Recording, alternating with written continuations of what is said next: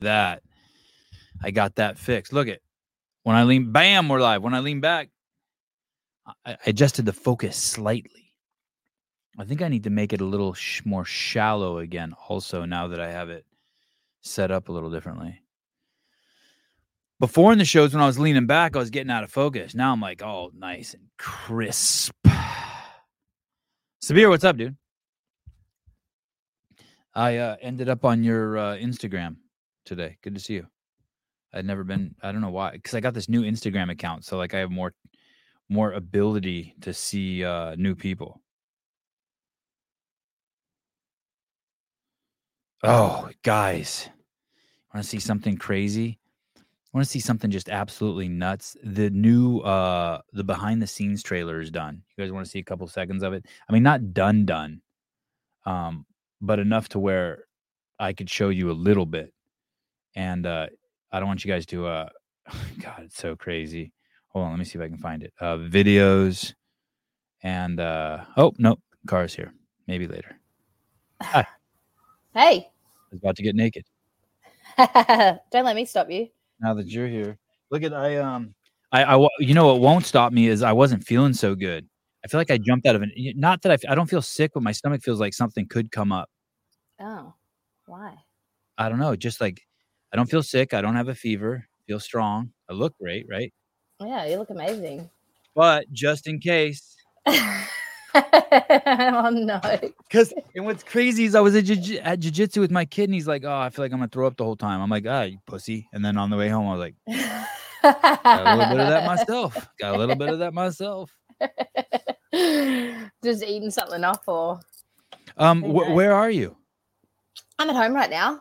So I live um on the Gold Coast in Queensland. So, yeah. That's why it looks like. That's why it looks like you're in Bali. That's why it looks like you're in paradise. You are in paradise. Is it paradise? Yeah, yeah, pretty much. Where I live, like this particular suburb um, on the Gold Coast, is very. We're in like a wildlife protected area, so it's very. um Yeah, that's my suburb, Currumbin. so, um yeah, we. um It's very like rainforesty. Lots of animals, like just super chill. It's not like what people think of the Gold Coast. So, like most people think of like Surfers Paradise up north there and it's like that's kind of like the city. I'm down right close to the border, so I'm down on the southern end, and it's really like kind of small towny, really chill vibes. Uh, Ivana, the Gold Coast is sick. That means yeah. it's good. That means it's good. I don't know. You guys in America, that means that's good. Yeah, yeah, yeah. That's it is good. It is yeah. good. It's busy right now because we're in Christmas holidays. So like I think our holidays are different than you guys. So our kids are on school holidays because we're obviously it's summer for us right now. So our summer holidays are Christmas time. So when you live in like a really beautiful part of the world that's a bit of a tourist destination, it's pretty crazy out there right now. Like the roads are wild and so we're kind of just lay low. Who comes? Is it the Russians and the and the Europeans? Like who comes? Like who, who Americans? Look, like who comes? I don't know, Canadians? man. I I don't know. At the moment, it's actually just most people kind of feed in from just like a little bit further north, like from the city areas, and they just come to the beach, like, you know, maybe like an hour away, hour and a half, something like that. Um, people just move around a little bit and, you know, but there's not, it's not as bad. Obviously, like there's people traveling internationally, but it's not quite as bad as, like, say, Sydney would be, like down down that way would be like hectic, more like international tourists. But here it's kind of just a lot of people just moving around within the state or like, you know, coming to see family within Australia. So, mm-hmm. um, yeah, because obviously they can hang out. It's like the one time a year they kind of just hang out at the beach. It's like it's like Hawaii for the US, you know, or like Florida or something, I guess. I don't know. How how is it how's the service in Australia? Like in Hawaii, it's just atrocious. Like no one could give two fucks. Like, uh, could I get a drink? Uh-huh. I mean, it's just uh, horrible. Is Australia is it good? It definitely depends on where you are. The like customer service is not as good as say like in main parts of the US because we don't work off a tipping system. So like oh. in the US, like I, we I found that when I first started coming over and like we were in LA, it was like people rely on those tips, so they actually would uh, like most would put in more effort. And I was like, oh right. my gosh, like they try so much harder. And then here they get paid like our minimum wage is so much higher, and then they don't need tips, so they're like, oh, like it just depends. Is it? Depends on where you go. Like if someone genuine like genuinely likes their job and whatever, it's better. And then if you're in sort of more chill areas, people are a little bit nicer it, it really just it's area dependent. Where I am, everyone's pretty chill. Like it's mostly kind of like young people or like little mum dad businesses owning cafes. Like we're riddled with cafes, like awesome food and coffee everywhere. Um, and so it's yes, it's a vibe, and most most of the time people are pretty good. Um, uh, so if you go to a restaurant there, mm.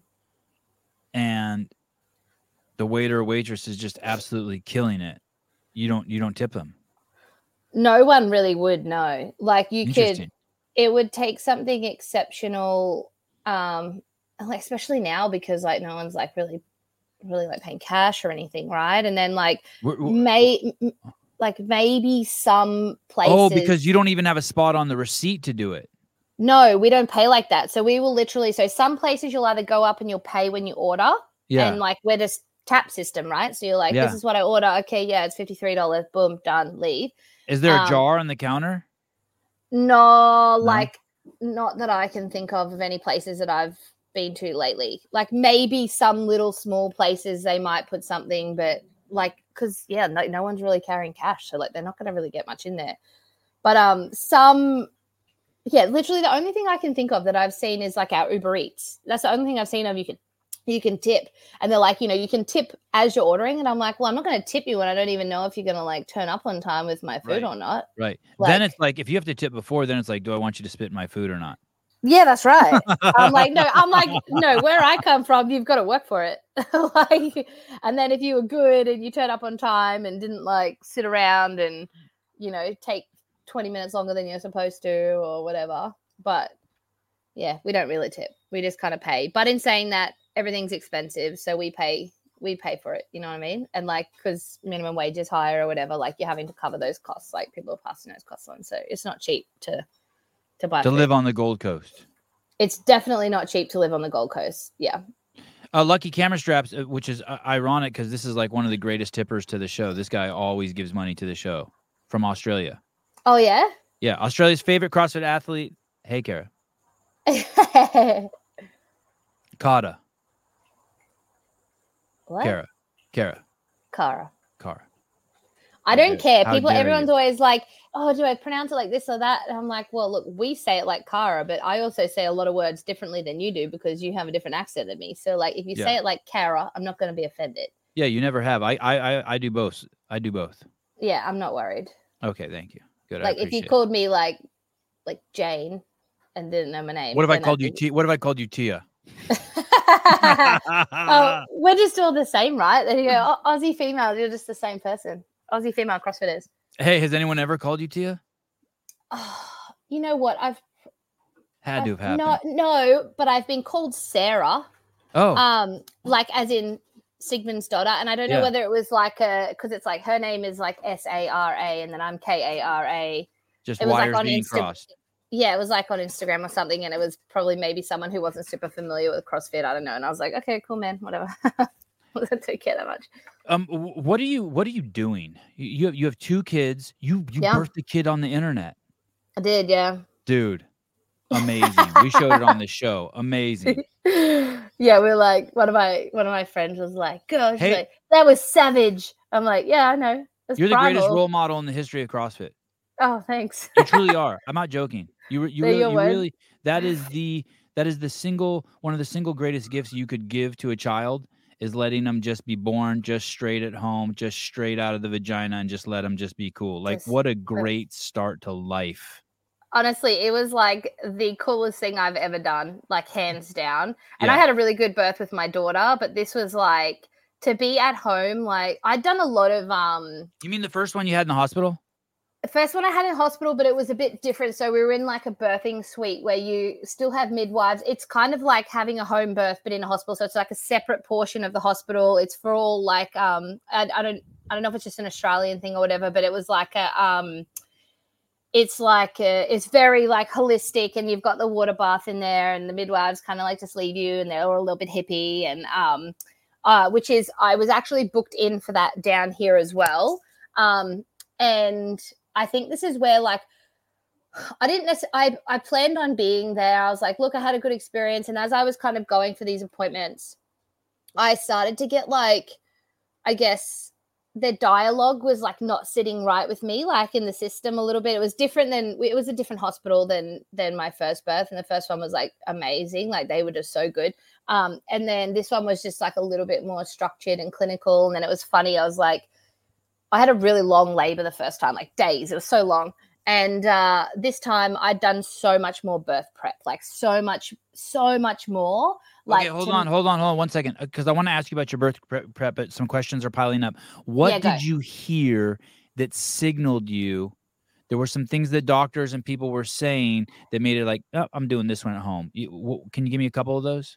So, like, it was just little things. Like, for instance, when I was about 36 weeks, I think I went in and they started like, for one, the midwife I had, she didn't have children that's not the end of the world, but like a, a, little bit of like a communication, you could sort of tell there were certain experiences where I'm like, and she was new, and this was like her sort of her first time into midwifery, and um, she they were like saying things like, "Oh, he's measuring really big," and um, so what we'll do, uh, you know, is it was very much like what we'll do is if he's big, you know, uh, you'll just come in, I'll go talk to the surgeon, you'll have an induction, blah blah blah, and it was like talking about all this stuff, and I'm like, "Whoa, wait a minute."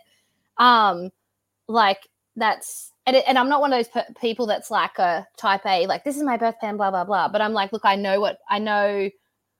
I to me, this is my opinion. Take it or leave it. I'm like, birth is natural and real and primal, and if if everything is sort of done a certain way and you live a certain way and you have a certain belief system and you are mentally, emotionally, you know, physically prepared with the loved ones around you, it can be the most natural and just real raw thing possible. Like it's it's not it doesn't need to be overcomplicated unless it's, it's not a medical like, procedure. It's not it's a not medical a, procedure. It's not a medical procedure unless it's a medical procedure, right? So like right. there are yes, certain instances where we're absolutely blessed with that situation and I feel like the message of birth has just gotten so lost along the way and um as has most have most things, right? From like I base my life kind of around nature, like how is it sort of planned out? How is it sort of the world set out to be and then i try and kind of like live in rhythm with that right as best i can in a modern world and um, without being too like crazy and stressed about it.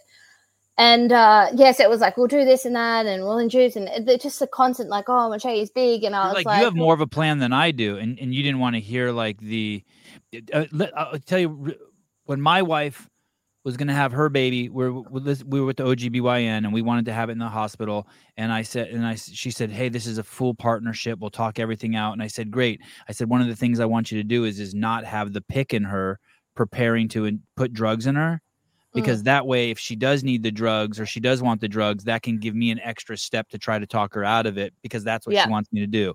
And right that's away, right. the doctor goes, that's non negotiable. I was like, motherfucker, you just said this is a 50 50 partnership. Yeah, and it's and, and then it's I was just, like, ooh, uh oh.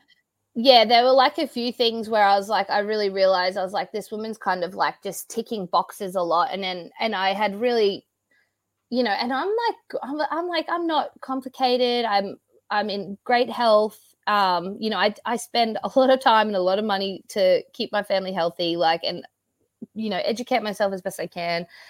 And uh it's just I felt like I was kind of like under this blanket and I was like, it's fine, it's fine. And I was kind of like, it's fine, it's fine. And it was so funny because then when I I didn't have any intention necessarily, I was open to having a baby at home because you have to be open to everything, right? Like, and I had employed the services of a local doula and um who like runs a heap of courses and stuff here and she was amazing and what courses like she run like teaches doulas like teaches oh. people how to be a doula and does a lot of like stuff in like the birth space and has a really positive like mindset and like everything that I wanted to consume. Like you are what you consume, right? And who you're around. So I employed her um, to be my be my woman, be our support, be Maddie's support as well in all of it. Like it was the three of us. And um she yeah, she was like amazing and you know, we were like prepared for anything. And I was like, look, I'm pretty chill. I feel like I've done the preparation. We're really close to the hospital if shit goes down. Um, she's been to like five million births and knows like we we obviously knew all of the the things that would indicate if something was wrong or whatever. And I was like, I feel good. I feel good in my body and I feel good in this. And Um, so we were prepared for that, but not prepared so much as like that we were had like a, anything set up at home. We were just like, look, if if a baby decides to come out, they come out and they come out, right? Like sometimes it could be in the car or whatever. And I think mentally you just need to be open to and receptive to whatever this baby decides because it's not me, it's the baby, right? Um, and uh, I'm in labor and it's kind of cruising, and I'm at like, home, I wanted at home. at home. I Where you're at stay, right now? Where you're at right now? Yeah, where I'm at right now. Yeah. So I wanted to stay at home for as long as possible. I was like, I want to be in my space with my husband, with my baby girl, like where I'm comfortable. And um No part yeah. of you is like, there's no part of you already like, fuck you, bitch. I got this. I'm having this at home. when did, did, did that? Because I could see you got a little bit of fuck you in you. Yeah, I do, but it was like a. It's more like a, a belief in myself, and like I like to do what I want to do. That's what I like, meant. Not fuck yeah, you. That's what I meant. Belief in yourself. Sorry. Yeah, Bad interpretation. I'm more. I'm also just. I do like to do things what feels right for me, and not necessarily like I don't sort of follow follow the crowd so much. Um, and uh, there was a point where like I was, you know, cruising along, and you're in pre labor and whatever, and then all of a sudden it started to escalate, and um, I got to the point where I was like, "Fuck." The last thing I'd want to do right now is get in the car. Like it had Oh, kind yeah. of just like my waters had broken. And then from there, it just like I'd probably pushed it a bit long, but I think subconsciously I didn't want to leave and I knew I didn't want to leave. and yeah. so that's why I let it go. And uh was then all- Maddie like was Maddie like bringing out the blankets and shit? Like I like I put on I put down 30 layers of blankets and sheets Yeah. and tarps and was he like, Yeah. oh shit, we're gonna have a fucking uh yeah, so he like. Yeah, so he had fully like this is how unprepared we were for it. So I was mentally prepared, but not like prepared as it was a plan. So I'm in the shower, then I've like my waters have broken like crazy. So I'd been in labor for a while, then they broke, and then shit just like was on. Um, everything went like to that next level, and I was like, oh man, like this is uncomfortable now. Like I'm I'm really having to like get in the trenches like mentally and kind of go to my preparation place. He'd brought the bags out to the front door, you know, everything was ready to go. Like he'd called my um my business partner and our really good friend to like come and like be in charge of my daughter, like just to like help her out. And they had a photo shoot on that day, so she was gonna take her and do stuff. And um and it was already the daughter. How old's the daughter at that point? she's four. Four. So Uh, during the birth, she was four. Yep. So she Okay. came out, she was there for most of it until like the last minute just before he was born. She went out to this photo shoot and um like helping my business partner like as the show goes on. And um so she just missed it, but she was here for like all of it up until then. She said I woke she goes, Mum, you woke me up going, oh, oh I'm like making the noise. And I'm like, oh sorry. I'm like, sorry to inconvenience you and your sleep trying to like birth someone right now. But um yeah, so he had all the bags and stuff at the door, and then you know the doula, like Megan and him, are like, "Oh, we kind of need to make a decision," and I'm like, "Oh, I'm kind of like putting it off because I'm, I'm." Why did they say that? Why did they say make a decision? Why didn't someone say, Kara, you need to get in the car, sweetheart? Because they, it was Because no one talks to you like that. Because no one talks to you like that. No, and they knew like Maddie goes whether he felt comfortable with it or not. He was like, "You, it's your body, it's your decision. What you need to do and what you feel comfortable with, I've got your back, and I'll trust you." And then Megan's the same. That's her thing, and she goes, unless anything, she monitors to make sure everything is like safe and that I'm okay and supported. She's giving me acupressure and you know just doing all those things, just like being a real support. And uh, they're kind of like, touch the baby at that point? Like, can you put your hand down there and touch his head? I I couldn't yet. No, I couldn't yet. okay. Um, I think he just kind of went from like up to down pretty quick. Like I Mm. think it just was like it is a yeah, he. you got a he. You got he, a girl. yeah, You got a he. yeah, girl and a boy. Yeah, What's his yes. name? Walker. Walker. Great name. Yeah. Um, we call him Tex though. He's never been called Walker because we kept calling him Tex or Walker Texas Ranger for so long as a joke, Yeah. and now it's stuck. So, but anyway, um, so yeah, we uh, then all of a sudden she's monitoring, she's listening to my sounds pretty much, and I was like, I'm getting really primal. That was kind of my vibe. I was like, I feel like I need to really like get deep and let it out, and really like immerse myself in in birth and um so i'm doing that she's hearing my sounds and the change of pace and she's like you know if if that's a decision you want to make then um you know we kind of need to make it i had towels and stuff in the car just in case i had left it too long or whatever you know we'll back up and uh and then i'm like i've just looked at maddie and i'm like i can't get in the car like i don't want to get in the car i don't want to go anywhere i can't like this has gotten too far now like it's i could feel that it was really close and we're like this isn't going to happen if i had have got in the car i would have labored i would have birthed him in the car And um, how's Maddie react? Is even if he's scared shitless, is he cool? He's like, yeah, no problem, we got this shit. Uh, he's so like he. When you think about it, he's come from an army background and he's a firefighter now. So he's yeah. so like he's on task. So like mm. if something needs to be done, he's action immediately. He's like so as soon as I'm like I want to stay home, he's in getting the mats, he's got towels, he had it all ready anyway. He set it all up. He's like, here's good, checking like and was just it was done. And he's then, cool. He's cool. It's at home uh, there. Cool. You want to have yep. him in the car? I don't give a shit. We got this. Yeah, he's like cool but not cool. Like he's like there's low key panic on the inside, but he's fully like got this. Yeah. And um and as you are, are those bugs I hear in the background, by the way. That was just yeah. like bugs flying through. They're cool. It's like cool. it's like it, is it all right? It's yeah, um, it's totally cool. They just came and went. I saw a big ass bird flying around back there for a second uh, too. Yeah, there's like crickets because it's summer. They're like real noisy, and the birds have quieted down a bit. But um, yeah. So he, he still looks like that, a hunk. He still looks. He's aging well. He's he. You did good. Yeah, he's doing well. Oh yeah, yeah I'm punching. I'm punching. Yeah, but uh, he's um yeah, so he's ready. Please put the mats down. And honestly, it was like so quick from there, like from that moment. Um do you and, ever think? Do you ever think? I mean, I mean this from the bottom of my heart. Mm. I know he finds you very attractive, and I know he thinks you're smart and beautiful and you're ambitious. But do you ever think that maybe he like he's just like, I want a kid from that. Like I want, I I that, want those genetic. I want a kid with those genetics.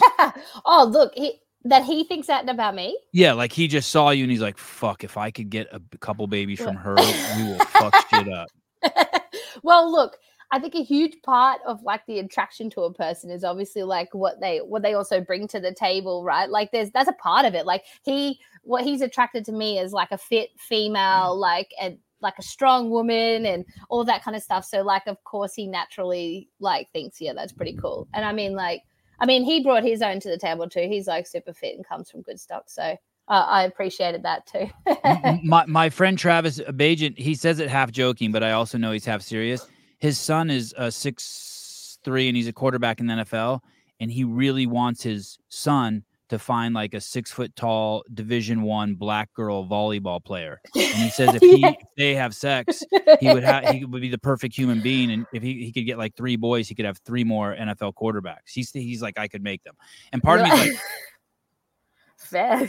yeah, fair. Like I sure. Yeah, like I get it. You're like, I love you and I want yeah. you to just be happy, but that'd be pretty cool. Oh my goodness. Uh, let uh, me read some let me read some comments here. Uh, yeah. I apologize. It's a very uh, cantankerous crowd. It's all over the place. Um, the famous anchorman Ron Burgundy once said, You have a fantastic hiney. He was clearly talking about Kara Saunders. Janelle Winston, who has four kids of her own, that was an amazing video. I cried my eyes out. I love that. Uh, I Michelle, got a lot of those messages. A lot of those. Oh, it was so moving when I saw the video. It's incredible. It's it's it's so great that you did that. It's so. We'll get. Can to I tell you my? I'll just Let me read this thing. one and then you can tell okay, me. Yeah, yeah, you uh, go, this video was so beautiful, brought tears to my eyes, and Kara and Matt are some beautiful, uh, have some, make some beautiful children. That's for sure. Okay, tell me, tell me about Appreciate the feedback that. you get. I, I was gonna say that I think one thing I didn't expect because we were Maddie filmed, so he he had the camera just sitting on a tripod and then every now and again if megan would kind of like they were tag teaming and helping moving around giving me offering me different support and he would just put the tripod in a different corner or whatever um, so that obviously he was still present with me. Um, and i was really nervous. It took like he was so excited to make the video. Like he just thought it was the most amazing, coolest thing ever. And I loved it. We wanted to make it for ourselves. And I was really nervous to share it because I was like, the internet is mean. And I was like, this is a really big, personal, vulnerable thing for me to share. And then I was like, but I love it. Like I think it is the most amazing, magical, like coolest thing ever. And we did it so like there is no stager. This it was just raw, right? Like he, we just kind of took it on the obviously it's shorter than what it was because it's a video. But um it was just so real and it was funny that my favorite outcome of it and like i didn't really get any like hate not that i've seen anyway i got to a point where i kind of like stayed i stayed away from it anyway and um but i got a lot of messages and it was from women who were like they they're like it reminded them like of their birth and they remember how like there are women going like man it makes me realize how fucking cool i am that i did that you know and that like and i think because when you see someone in their real state like on the outside they they're like it brought them back. It wasn't a selfish thing like it was a very shared thing so it wasn't like all about me like it brought out something like a beautiful memory and a power and a strength in like all of these other women and that was like a gift i just didn't even like expect to to get. And um, so that was huge. I was like, you know, Maddie and I had a lot of moments. Like I was real teary about it. I was like, oh, this is so amazing. It just felt like this global, I don't know, like power of women just going like, we're fucking badass. Like we do this, like you know. And it's just, and I and because like you know, I'm no bullshit. Like I'm not fake with stuff. I don't like. You know, like we make cool videos and like whatever, but I don't put on a show. Like I am how I am. And so to put something out like that that's really real and have people like appreciate just like just normal shit was like so cool.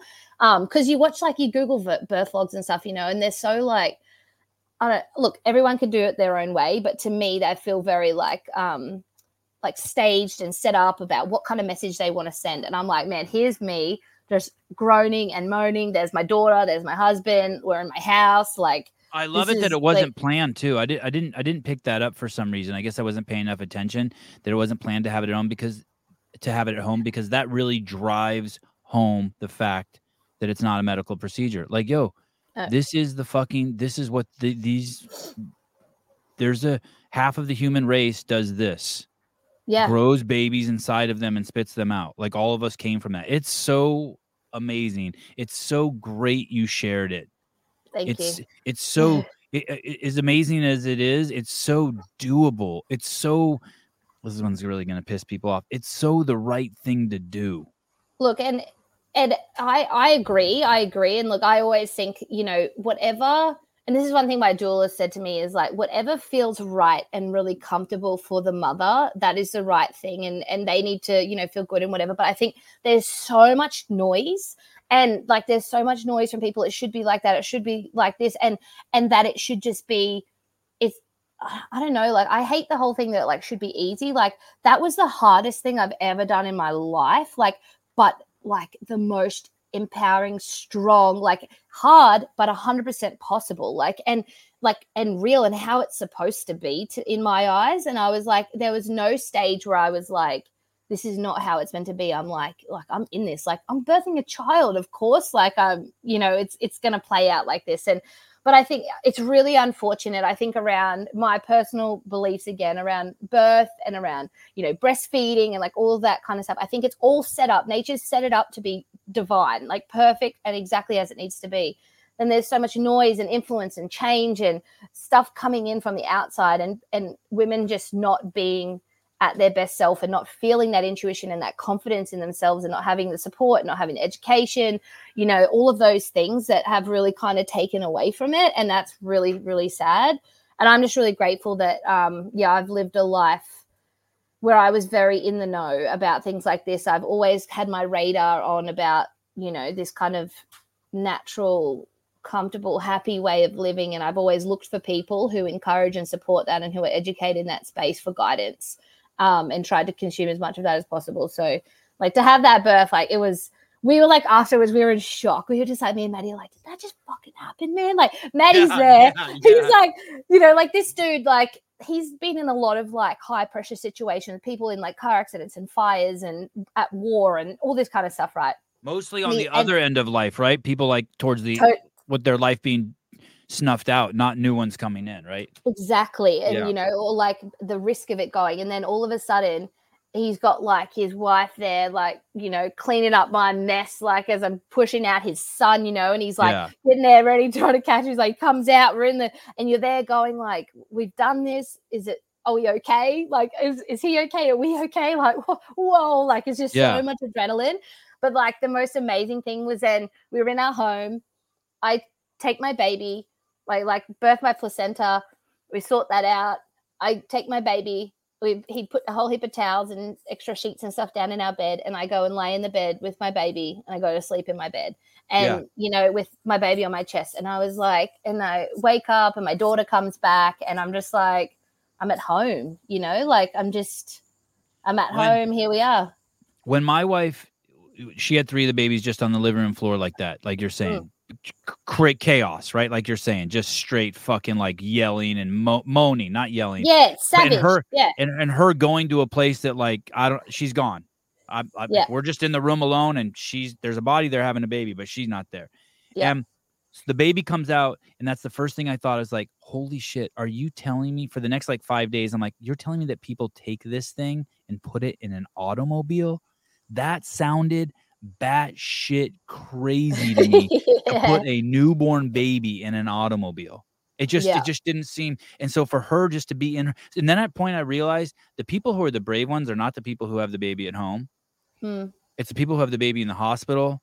Yeah, and then they have yeah. to trans they have to put that baby in a car seat. I would never I'd, fuck that. See, that doesn't that doesn't stress me out. Like I'm pretty no, no that doesn't stress. So we after we after three I days, had la- him, three days later, you on a bullet train in Japan with your baby. oh yeah, I just like strapped him on the back of him for a bike ride. No, we like I did. It just seems so. It's so vulnerable still. You're like, hey, this thing could be in. Even though it comes out after nine months, you're like, this thing could be inside for another week. You know what I mean? Well, like.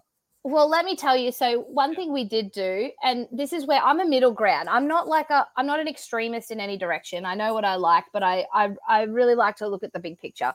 But so I had him in the morning. It was like just before 9 a.m. We stayed home all day.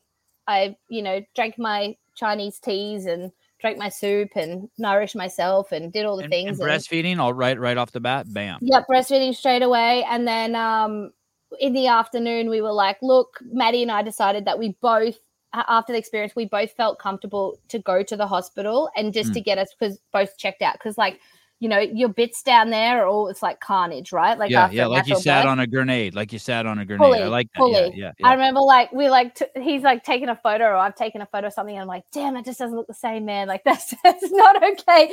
So we like, I'm like, and my doula's like, hey, it's know, fun looking though. It's fun looking all up before that. Yeah. You ever think it looks like a hamburger? Like like from like six, seven, eight, nine. It's like the best hamburger you ever seen. I'm just wait, like, wait. wow. Wait, in pregnancy, you mean? Yeah, just the vagina is just an oh, epic, beautiful looking hamburger. It yeah. just gets really fat and flourished. Right? Yeah, it's like, like two. Yeah. It's like it's like a bunch of sponges on top of each other. God, it's heaven. if you've never been, God, pregnant women are amazing. Okay. Oh, enough hamburger talk. Yeah, enough hamburger. So then we were like, look, we both feel comfortable. We'll take him. We wanted to check me out, make sure I mm-hmm. hadn't torn because I was like, I said to him, look, I, I feel fine. He's kind of had a look. I'm like, I've you know, I don't feel any discomfort, any pain or anything, but we'll go check me out, make sure um and check did in. Did you have any concerns? Did you have any excess bleeding or did you or just no, you just did it? No, I mean like there's blood everywhere. Like there right. was like a lot of blood all over our towels and stuff. But um I felt okay. I felt a bit, you know, lightheaded because it was hectic. But um I was like, look, I'll go check me out. I just I we both felt we were like, look, we've kind of this was a big deal. It was a big like a big um thing for us to really like lean into and really trust ourselves. And we're like, let's just go, we'll get checked out. So we go. Um, the other reason is that I'm a negative blood group. We don't know what blood type the baby is. And they sometimes have a concern of like cross contaminated blood because I'm O negative. And if I get, I think the thing is, if I, if he turned out to be a positive baby and I get his blood somehow in this process, then um, I could miscarry a f- future baby or whatever. There's some there's some complications that can arise there. So, so you have some rare blood blood type. It's semi rare, yeah. Like so, I can give. What are you? What's your ethnicity? Do you know what you are? To be honest, I don't know. I'm a full no, bitzer, so I don't know a lot of. You have a family. guess? Are you like Portuguese or are you Jewish?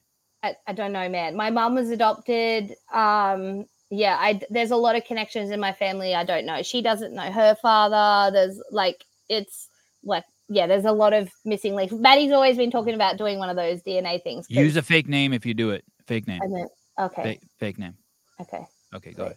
Um, yeah. So and then um, tell we, me, then call me and tell me. I'm so curious what you are. Yeah, I don't know. I don't yeah. know, but um, yeah. So we went into the hospital, had him and I both checked. He was most part really good, but he did get a cross contamination of my blood um somewhere along the way and uh that like it could have been like in before labor during that they don't really know like it can just happen at any stage.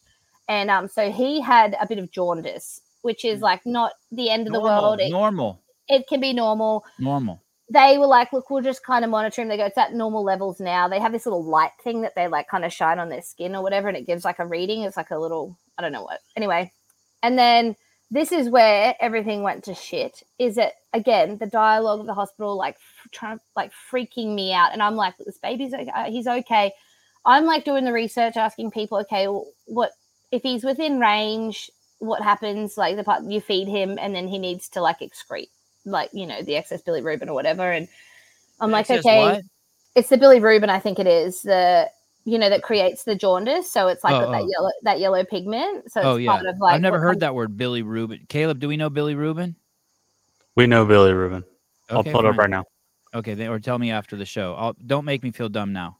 I'll feel dumb now. Billy Rubin. Is that a that's a sandwich with pastrami? Billy Rubin is a yellowish substance made during your body's normal process of breaking down red blood cells. bilirubin is found in bile, a fluid your liver makes that helps you digest food. And your li- if your liver is healthy, it will remo- remove most of the bilirubin from your body. Okay, Billy Rubin. Yeah. Thanks. So there you go. Teach you something. Learn something every day. Um. So yeah, he was like, he didn't look yellow at present. As the days come on, they're like, oh, we'll keep monitoring. And the then the midwives come out and they just do a how they do can come and check on you in your home and make sure. And anyway, so he Did was they a bit. try to br- stick anything in your kid? They try to inject your kid with anything? No, they didn't. They they suggest like they definitely like talk about it, and I just am like, okay, thank you. Like just okay, thank you. But anyway, we then had this like, oh my god, we had a different midwife because the other one was away. We had this other lady turn up. She gets to my front door and she's got a mask on, and I'm Oy. like, here, I'm like, here we go. And then I'm thinking, I'm like, okay, maybe this is just a part of like the procedure at the hospital. Wait, this is whatever. She's like, 2024, 2023? Well, how long ago was? 2023 September, so three months ago. You guys, you guys still do? Are you guys still doing that? We're still doing it here. I mean, not me, but some people No. are still doing it. So um, Like so Gold I'm- Coast doesn't seem like the place they do it. Beach communities kind of are like No. this. No, yeah. So no, there's next to nothing. But so, but the hospitals are different. So oh, they. Re- um, oh, right, right, right, right. So they've come from the hospital. So I'm thinking, oh, maybe it's part of the thing. And I'm like, no, I'm pretty sure they'd already cleared it. No one was. I wasn't wearing masks going there. No one was wearing them. Then she comes in and she goes, oh, don't mind my mask. I've just had. I've just had a bit of sniffles and a cough or whatever. And then I'm thinking, like, what the fuck are you doing coming to my house with my yeah, like yeah, yeah, yeah. That doesn't make me feel better. Yeah. How about you just I'm take like- it off and lie to me? Yeah, legit. I'm like, your mask isn't, your mask isn't going to do shit because Yeah, she goes, yeah. So what we'll do, she's like, oh, when I check in, what we'll do is um, I'll just try and get you to do the most things and not touch him. And I'm thinking, like, you're still in my house. You're sitting on my lounge. Like, anyway, she's like trying to do us. It's a nightmare. I'm like, just go. She doesn't bring the right things that she needs to check him. Doesn't read the case about him actually having jaundice. It was a nightmare. I keep doing the best I can. I'm like, all right, I take this baby out into nature, like shaded or not into blistering sun, but I take him into some filtered light because I know that that helps with the process. I'm breastfeeding him, everything that he needs to do. He's pretty drowsy. He was drowsy for about maybe four or five days. He was just sleeping a lot, but he was still feeding. He was still having wet nappies. He was good, so I wasn't Yeah, who worried. I cares? just- If they're yeah. eating and peeing and shitting, who gives a shit? and that was my thing. I was like, he's not. I'm like, I. He was with me 24 hours a day. There's not a single minute that he was not with me. And uh, so I'm like, like I'm watching him. And anyway, he came good, but like then everything I was like got to the point where you can have extra like checks if you want. They can come to your house. You can go there. I'm like, no, I'm fucking done. Um, I don't want anything to do with it. I was all good when they checked me and it was fine. Um, and the the yeah, I don't know if I just had like a bad experience, but like just the staff were just seemed really incompetent. I, when I would- lived in Brisbane, it was not the case. They are hands down, those midwives were beautiful. They were amazing. They were not it's sort of like in the system. It didn't feel like they were like a whole nother part, and they were really supportive and good down here. Different hospital, different rules, different people. You know, not the same experience. So, but luckily, I had the other support of my doula, and I had asked a million questions, and I I knew. I knew what And I you was already here had for. one baby, so you're And pretty I had a- confident, right? Yeah. Yep, I had a baby. I know how they do things. I look, I'm not very, I'm not like so much of like a fuck you kind of person, but I'm like a thank you. I'll take it on board. I understand that's what you do. Thank you. I'll make a decision and I'll let you know. Like if something is what I want, if that's what I'm happy to do, then I'll let you know. Um, yeah, that's my little oh my my god. little people. Um, but uh, big sis. So this was like- baby's only three months old now. This Walker dude. yeah, he's yeah. So 14th of September um, was his birthday. So yeah, he's just over three months now. God, I really Um, appreciate you sharing this story. Hey, did the doula have all the stuff there, like to snip the umbilical cord and all that stuff? No, last minute she was like, "Oh, it's pretty chill," and he was like a week overdue, and she was like, um, she was like, "Hey, oh, just in case, like." Maybe just grab some like surgical scissors and stuff, or she's like, if you want to do a candle burn, grab the beeswax candles of the umbilical cord or whatever, like whatever you feel comfortable doing. Maddie and I were like, oh What's yeah, we candle for? What's a candle burn? So you can get like a bees pure beeswax candle and you can burn the umbilical cord and it um cauterizes it. It's like a different, it's a slow. Oh, In, in Chinese medicine, they say that it brings warmth back to the baby. So Oh. like like through the umbilical cord, it's really beautiful. But we were like, look, we snipped cis. We were happy with that. So we had a pair of like unopened, like yeah, like this. Um, Jeez. some people love it. We're like, oh, that's beautiful, but they're like, how long does it take? Fifteen minutes, whatever. And we're like, nah, look, we cut sissies and she was fine, so we're not worried. did they? did you Um, leave it for a long time, like twenty minutes or however, until it gets all droopy and shit? So from memory, I think it was about an hour. Yeah, an Um, hour, so, okay.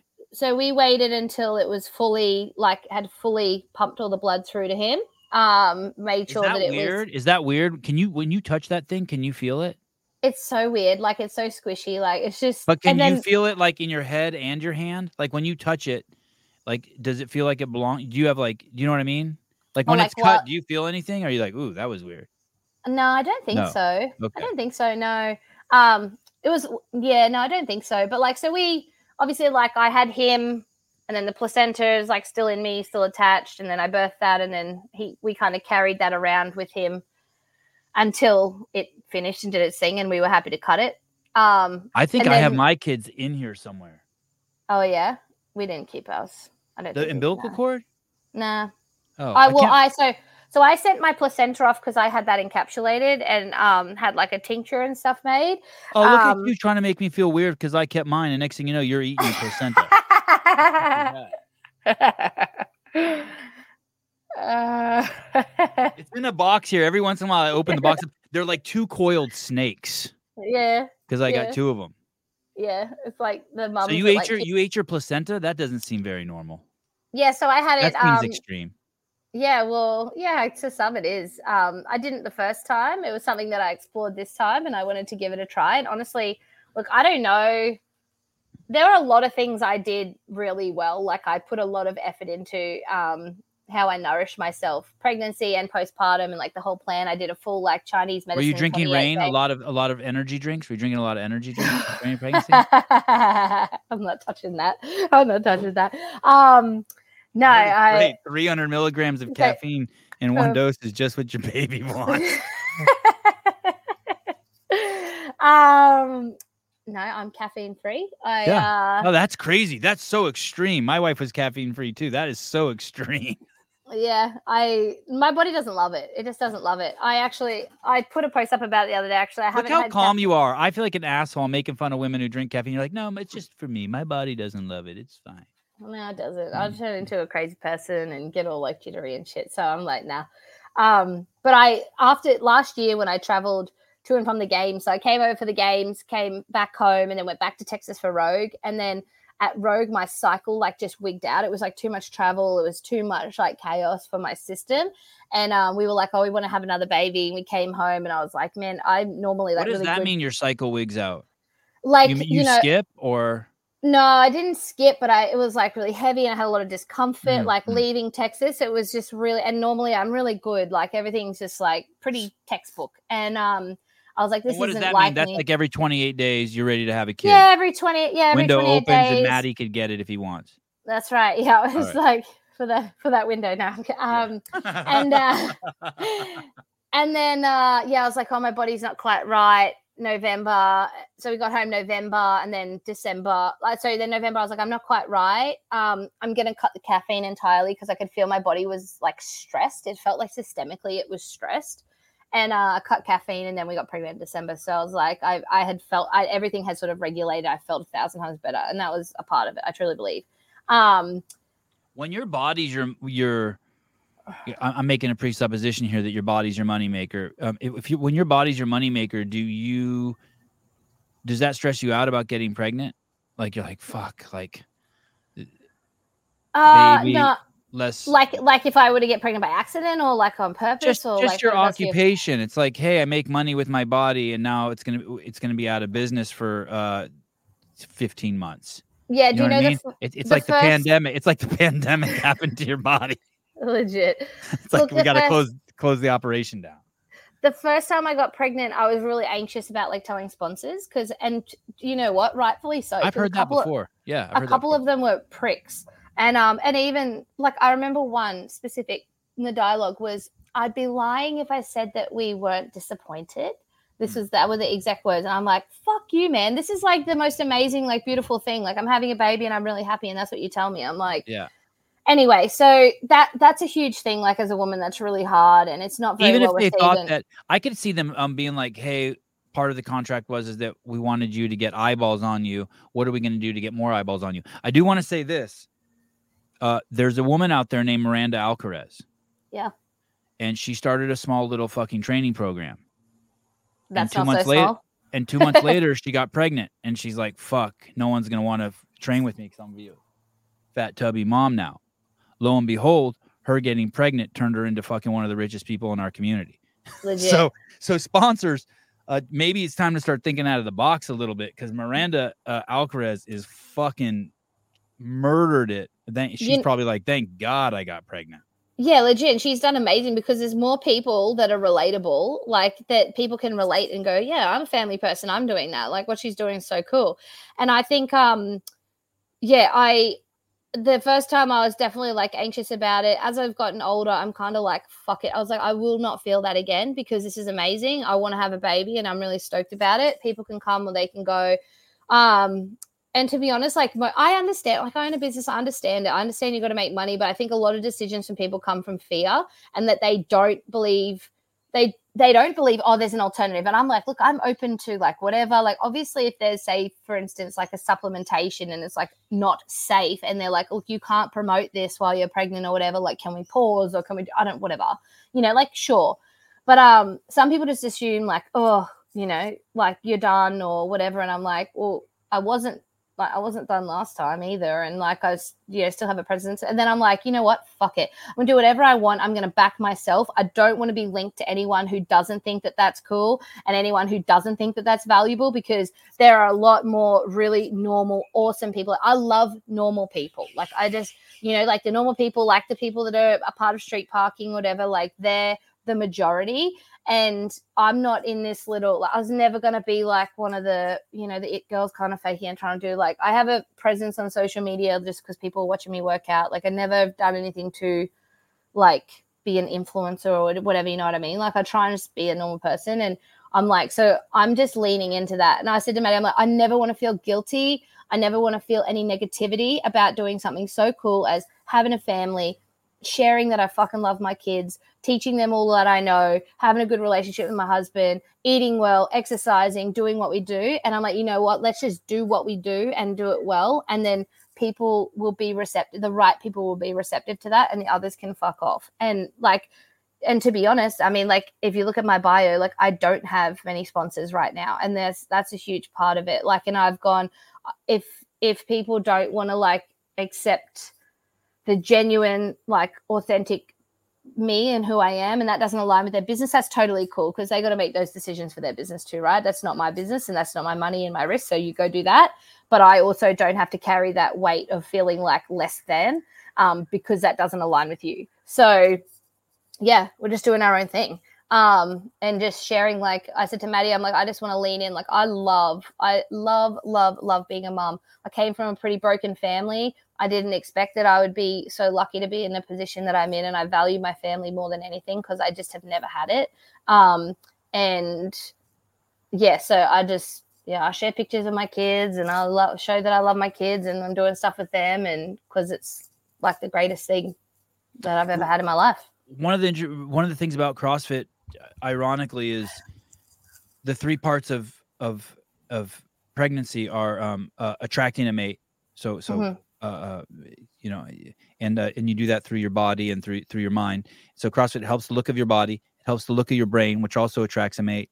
And then uh, if if your body's out of sync, um, it will probably get it in sync because you'll start eating. You'll be around these people who are eating correctly, exercising, moving, and a lifestyle that basically prepares a woman, uh, uh, lets a, a woman's body develop into whatever it was supposed to do. Yeah, I still say uh, I, I was saying And there's got to be sponsors out there who are like, "Fuck yeah, that's like that that you are what CrossFit should be." This woman did CrossFit, became crazy fertile, attracted a beautifully strong man, birthed their babies at home, still performs at the highest level, still is a strong, healthy woman, but also a, a, a contributor to society, but also uh, deeply focused on raising a family. I mean, it's it's a it's a crazy Cinderella story. You, you kind of, but it's not it's not sexy. You know what I mean? Like in the way of like I don't know. Not, I think you're pretty. I think you're pretty. pretty I, I mean, sexy, not pretty, as in. I don't mean that in like the. I yeah, mean, as in like the. It's not shiny. You know what I mean? Like it's not that process is not like shiny. And you know what? I hear you, but we don't. We're all going that way. Yeah, well, we're all gonna. You're at a, because you're at a crossroads where every single healthy person ideally would go through. You know what I mean? Yeah, like I think I, I say to Maddie every day that doing starting CrossFit when you need I to did, be exploited. You need to find someone who can exploit you. You're not being exploited enough. Well, come yeah, come find come me. Exploit but, uh, me. you know, come exploit me. You know why though? Is because I've been under the umbrella for what 12 years or something now of the CrossFit Games, and the CrossFit Games is very different than CrossFit, and it's it's like the left hand not talking to the right, and I truly believe that. And I've been in this system, and people can argue with me as much as they like, but I have my experiences and um, for a long time, and I know what it's like kind of behind the scenes. And I've been one of the strongest advocates of CrossFit for since day one. Um, for for the for the whole process for everything. I've never gotten involved in the drama. I've never ever entertained that bullshit. I love the methodology. I train i live it i live it with my daughter right now and and with my husband. We train together every day and we juggle our babies and we we genuinely believe in that for people. And um but I've been stuck as being like one of the professional athletes, stuck with people who like, you know, there's a lot of people in the games now, like they've never even been into an affiliate. They just decided yeah. they wanted to be a CrossFit Games athlete and they never stepped foot. I'm like, I walked in, I, I was there on day one when the affiliate opened as one of, you know, the early days affiliates. I coached for most of my career and trained after I, you know, coached the classes and earned next to no money. And do you own really, an affiliate now? No, I oh. did, and then we moved, and it we had so many like issues with like COVID, kind of like changed a lot with our space and everything. It was taking a little bit too much away from like our family and everything. And when we moved, we were like, I I love. How long have you lived in the Gold Coast? How long have you been there? Three years now, just and three are, years. Are you? Where's your mom? How far is she? Uh, so I don't really have a relationship with her um, anymore, but she, from what I've heard, has just actually moved to South Australia. So like not close to me now. How about your sister? She, I haven't really spoken to her either. She, um, she's doing okay. She's in Brisbane, where I'm from. Yeah. Um, she she sees like my grandparents. I probably have the in my family. I have the the only people I sort of have like a close relationship with uh, my uncle, which is my mom's little brother, and um, my grandparents. My papa, my grandfather is like probably your mom greatest. has to want to see her grandkids. look, I think she does. I think um, she's got stuff that she just can't get through. And um, it came a point where it's like, I'm a mom and have to take care of my family, and I mm. can't mm. keep mm. going through like carrying the like the traumas, I guess, and the, the everything that kind of comes with that. Like I can't carry that into my family. I need to. Is yeah, that why you that, moved? Oh, look, I think that's why it was easy to move. Um, it's not necessarily the only reason why I moved, but um, yeah, it that's that's complex. That's complex. But um, so yeah, I've kind of been like on my own. And to be honest, since I had my daughter, I've spent it's probably taken me the whole of the four years and a lot in the last one to two of just working on all working through all of my stuff, you know, like all of my family stuff and Do you have a therapist? You know, Do you see a therapist? I don't know. No. I um You just work out to work, I work through the out, demons. You exercise the demons, as Eminem You know said. what? Yeah, like I work out, I eat well, I just I try and educate myself. I read, I I say I'm the biggest the thing I do better than I reckon a lot of people I know is that I look in the mirror. So like I'll look at myself and go, I'm acting this way or feeling this way or this is this could be better and I'm like addicted to improvement and I think mm. that's been my strength in like healing a lot of that stuff and the relationship stuff with my parents and or lack thereof and um so yeah and then honestly my kids like my kids were everything like I said I I never take it for granted. Like my husband comes from a beautiful family. He's got siblings. They get along. His mom and dad are legends. And uh, are they I in did, the Gold Coast? Are they there? No, they live in the country, so they're okay. like about okay. eight or nine hours drive from here. Um, they hate that they're not closer, but they they live on property and um, they're good. So all his family's there, and we see them maybe like every quarter they'll come down. Um, but uh, yeah, my kids were ultimately the one thing that I, I don't want to say they healed me, but the process of having them prompted me because I was like, I am gonna like I have to show these kids the world, you know, like I have to be my like they're they're not to do as i say they're to do as i do and they're to be how i am and how i feel about myself is how my daughter's to feel about herself and i truly mm-hmm. believe that because mm-hmm. they see it how mm-hmm. how maddie and i are with each other is how what they're to look for in a relationship and i think so I take that really seriously because I know how much that affected me and how much work it's taken for me to get to this point. What are and the two I, things? How you and Maddie, how how you what how I I get the I heard the first one uh, or the second one how they're gonna um, emulate they're gonna look for mates the way you and Maddie treat each other. What was the first thing you said? They're yeah, I think to, how how I feel about myself. Yeah, how you feel will essentially yourself. be how she like you know for instance. I remember they're going to emulate your self esteem and your, your self love. Yeah. 100%. Okay, okay. And you can tell them, and like, look, I look at my daughter and I think she's the most beautiful, most perfect, you know, girl in the entire world, right? Yeah. I'm my mum. Of course I do.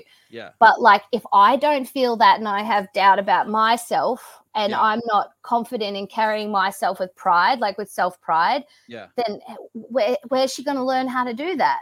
You know, like she's not. So like, it's, she'll just go, oh, mum loves me. You know, like mum says I'm cool, but she's my mum, you know, but like, yeah. I, I you know, and that's a huge part of why I take care of myself, why Maddie and I both take care of ourselves. I'm like, we always say, I'm like, I like me. Like, I like me. Someone else might not like me, but I like me. I like how we do things. And he likes himself. And we we show up for each other and we work on ourselves. We work out and we eat well. And, you know, we kind of like have pride in ourselves. And you know what? Like our kids, if you meet my daughter, she, there's no confidence issues there right now. Like she's, you know, she's four and she's going to have to go into the world and people are going to, you know, like say things to her and she's going to have to navigate that. But like then she's going to fall back on how I've navigated it, right? Like yes. she, everything she says now, everything she says, everything she does is a miniature version of me or her dad. Like yeah. everything, yeah. you know, the stuff she comes out with, like, I had to tell him like stop slapping my bum because your daughter's slapping my bum now. Yeah, like, yeah, yeah. My son slapped like, my wife. They, my wife's my kids think my wife's butt is just a uh, something to grab every five seconds. Yeah, totally, yeah, I'm like, and he's like, oh, she just knows that I love you, and you know, like, and yeah. I'm like,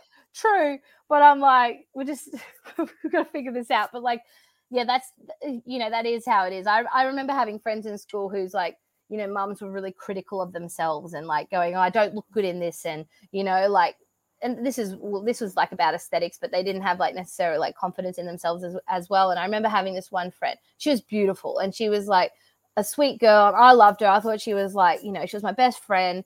I thought there was nothing wrong with her. And then she was so self conscious and had these crazy, like, just no self esteem, no confidence, no pride, like, or anything. And that was because it's just what she was watching. And that was kind of like, filtering down to her. And I remember looking at her thinking, like, what are you talking about? Like, you're amazing. Like, I thought she was the coolest ever. And so, yeah, that's like. I hide all that shit from my kids too. Like, I go to the beach. If I didn't have kids, I'd never take my shirt off. But the second I, if I'm there, I take my shirt off right away. Or, or the second I'm in the house, like, I always just walk around my shirt off. I want them to feel, I don't want them to pick up on any of my fucking insecurities. No, and another, and- another thing, is I like to accept my shortcomings in front of my kids. Yeah. Like for me, that's been a big healing thing. Just accept it. You have a fuck up, I accept it. If I yeah. can't accept it, I accept the fact that I can't accept it. Accept it. Yeah. I just keep accepting, accepting. I just accept myself. Yeah, we do the same. We communicate everything. Like the amount of times I'm like, I, I might snap or something, right? Like you know, you get a bit cranky, and I'm like, Are you the snapper more than Maddie? I would definitely snap more than Maddie. Yeah. yeah. Like I mean, we don't snap a lot for sure. Right. Like we, we and like Scotty has a lot of questions. Like we answer a lot of questions in the day. Like there's she does not stop talking. I'm her mother, clearly, but um she and so like I might snap or whatever, and I'll be like, I'm sorry, Barbara. I'm like, I shouldn't. I said I'll be like, you know, what you did, you know, wasn't necessarily the right thing to do, but I also shouldn't have. I got a bit cranky. I'm a bit tired, and I'll say to her like, you know when you get really tired and sometimes we feel like we're going to cry or whatever and i'm like we can't really do that to other people it's not okay i'm really sorry i'm going to try next time i'm tired to just like speak a bit kinder or whatever you know like we mm. we we show her and like accept those things without you know, like kind of making it as though like misbehavior or whatever is okay, of course, Right, like because we're right. still having to show her how to have respect in the world. Um, and like, look, we're winging it like everyone does. You're just trying to like be good people, but um, yeah, we definitely do that. And like, you know, if Maddie and I like, we don't really fight like too much either. Like, we just I don't know. You get to that point. What's, what's the I have- I have an- I have another rule too. Um, if if they do see you fight, they also have to see you make up. Yeah, yeah, You, same. even even if you already made up, you got to come back and like and like show them like, hey, I showed you how to fight. Because I think fighting is an important skill also with your mate. So you saw Yeah. this is how a couple fights, and then this Yep. is also how they get back together. This is how they apologize or hey, you know, th- they reconcile their differences. yeah, like we'll have Maddie and I might have like we don't necessarily fight, but we might like disagree, be heated. Like we have we have Yeah. we're we're together all the time. We have these like, Right. heated conversations. We debate with each other. We'll be like, and then Scotty will come in and she'll hear the tone, right? And she'll be like, Mum, are you cranky? And I might say, like, I'll be like, oh, sometimes it might be like, yeah, I am a little bit cranky at dad right now. Like My kids just- never side with me. or- Your or, kids like- side with your husband. My kids never side with me. Never. Nah, they they'll side with me. They'll wow, with me. they do yeah. side with you. Okay. Yeah, well, she does. Yeah, he's too little, but um, yeah, He'll so- totally side with you. The dudes don't give a fuck about dad, which is kind of cool. Yeah, they're like, well, dad's kind of just like the play guy, you know, he's like the, you know, and he, yeah, he's definitely like the, they rough around and wrestle and, you know, do My wife will yell at me. My wife will be like scold me for something. She doesn't really yell, but she'll scold me for something. And my kids Yeah. will be like, "You're being a dick." I'm like, "What?" Yeah. Yeah, just- you shouldn't just- be doing that. Yeah, my I daughter. got, I just got like, hit with the belt, and I'm Yeah. the bad guy. Like what? My wife doesn't hit me with the belt, but you know what I mean, metaphorically speaking. I'm like, how how the fuck am I in trouble? Yeah, my daughter's the same. My daughter's the same. It's like the perk of the fact that also if she wants anything done, she'll come and make me do it and not my husband. I'll be like yesterday, she's like, I fell asleep in the lounge because I was up, had a rough night with the little boy, and uh and I fell asleep and he's there like hanging out, baby's asleep, I'm asleep, she's playing, dad's playing 10 minutes of Xbox. She waits until the second I'm just opening my eyes, like, Mum, can you cut me up an orange? And I'm like, mate, dad's sitting there on the Xbox. Like, like- and, Yeah. he's, and he's like, he will happily do it. Like, it's not that he will never do it. He's always like, I'll do it. He goes, Scotty, I'll get it. And she'll go, No, mum can do it. Yeah, they like, always "No." ask mom. That's true. They always ask mom and I'm like, everything. I'm like, no, dad can do it. Dad can cut up an orange exact same as I can. my mom, my wife can't sit down for ten minutes. Someone asks her, to do, someone's like, "Hey, I need my butt wiped, or I need this, or can you help me with that?" yeah. Like Uh, extra second- Extra Yeah, yeah. sloppy seven. I'll give you another five bucks if you find those chords. Uh, best show in a while, by the way. Well, thank you. Uh, I. Oh Um, yeah, the um Yeah. the umbilical cords. I was Yeah. like, what cords are you talking about? Kara, are there any books you would recommend to prep for a natural home birth, Mr. Sean? Ooh. Uh so I did um I had the book that was for hypnobirthing. Um Oh, did you do those? Sem- we did hypnobirthing classes. They were I they did- were cool. I did Cool enough. classes. My my doula actually ran those, and there's like a the book, like the main book, that's like kind of the the lady who founded it. yeah, my Um, wife read that. I didn't. Yeah, I I honestly did it in audio book at the time. I couldn't really um, sit down time wise, so I was doing it like just on drives and random times. So that was really really good. Yeah, that's the one. That's the one. Um, Oh yeah, I, I- remember seeing that book around for years. Crazy. I haven't seen it in a while. so I I read that, um, and then honestly, like we're all on social media, right? I followed, I found, I just went into the trenches of people like that were really like holistic and open in all different spaces, and because I'm a firm believer that you kind of are what you consume, and that really can change like what you like how you think, and so I would find people that had the messaging that like were biased to what I wanted, you know, that really good, like natural approach and that really believed in it, were confident in it, because I think you have to really, you have to believe it to make that happen. Um, so I had like was following pages like pain free birth. Um, my doula puts up um, some. really that cool didn't work out so good, did it? Look, there's no such thing. Look, My wife would be I- watching videos of women who are just like, "Oh, here's my baby." My wife's like, "What Yeah. the fuck?" I look, I watched, I watched these like water births and stuff, and I thought yeah. like, oh yeah, yeah, like that, that kind of stuff. Um, and then they usually you start on a couple, and then they start resharing and connecting with some other pages, or have a look at who they follow. Um, and then they start really sharing things that just open up your world to, um, yeah, what is possible, and like seeing beautiful births. Um, I think that's a huge thing is to like see what yeah, expose yourself to what you want. Um, my doula is really cool. She's got a page, Megan Amore. Um, she posted of stuff. I'm trying to think. Oh man, it's gonna.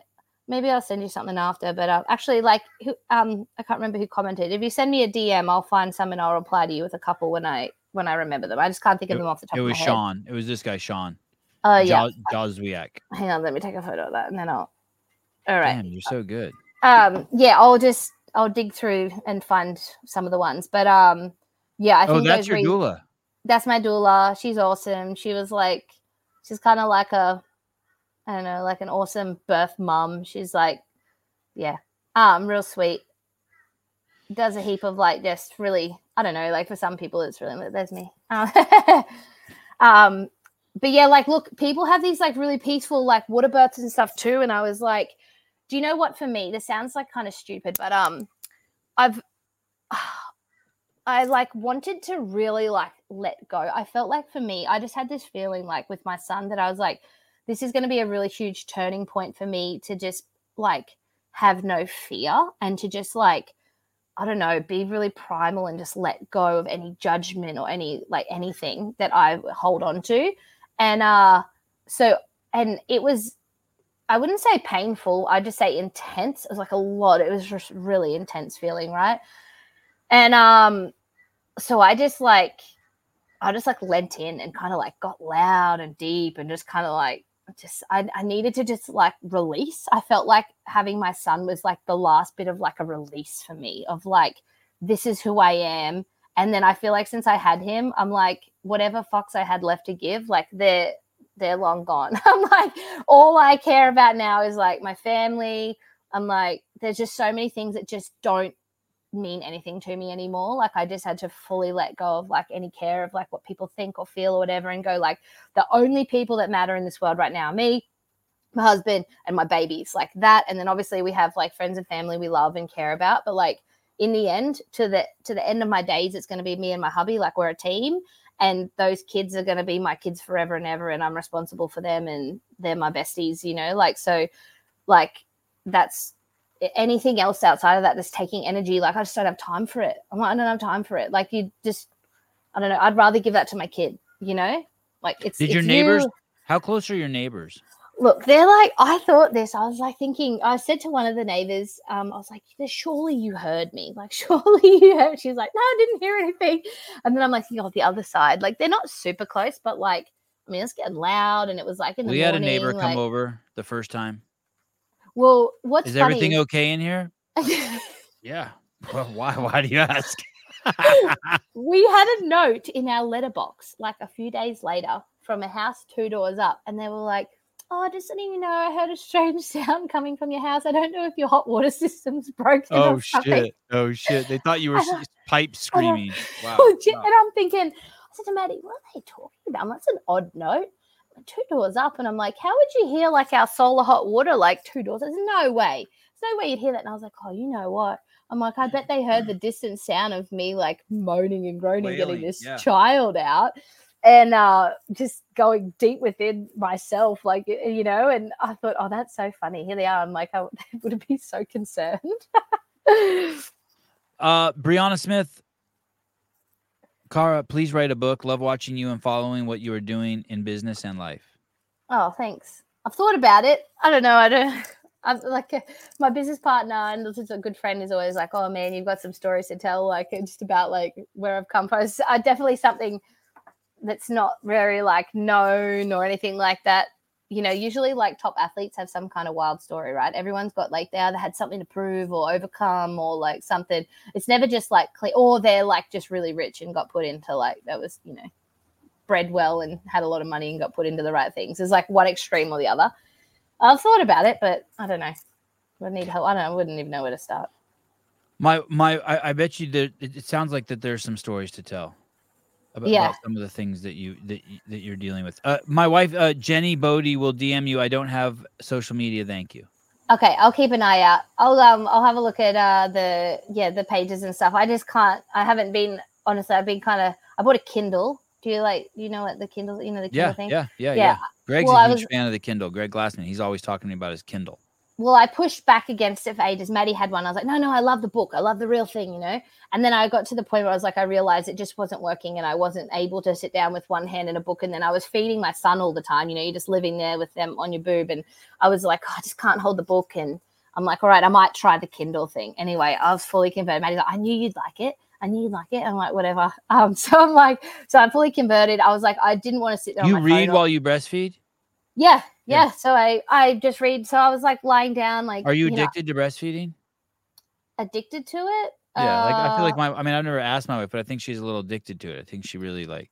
Look, I think it is one of the, if not, it's one of the single greatest things you can offer a child. I do yeah, truly she, believe that. I I breastfed my daughter for two and a half years, and I um.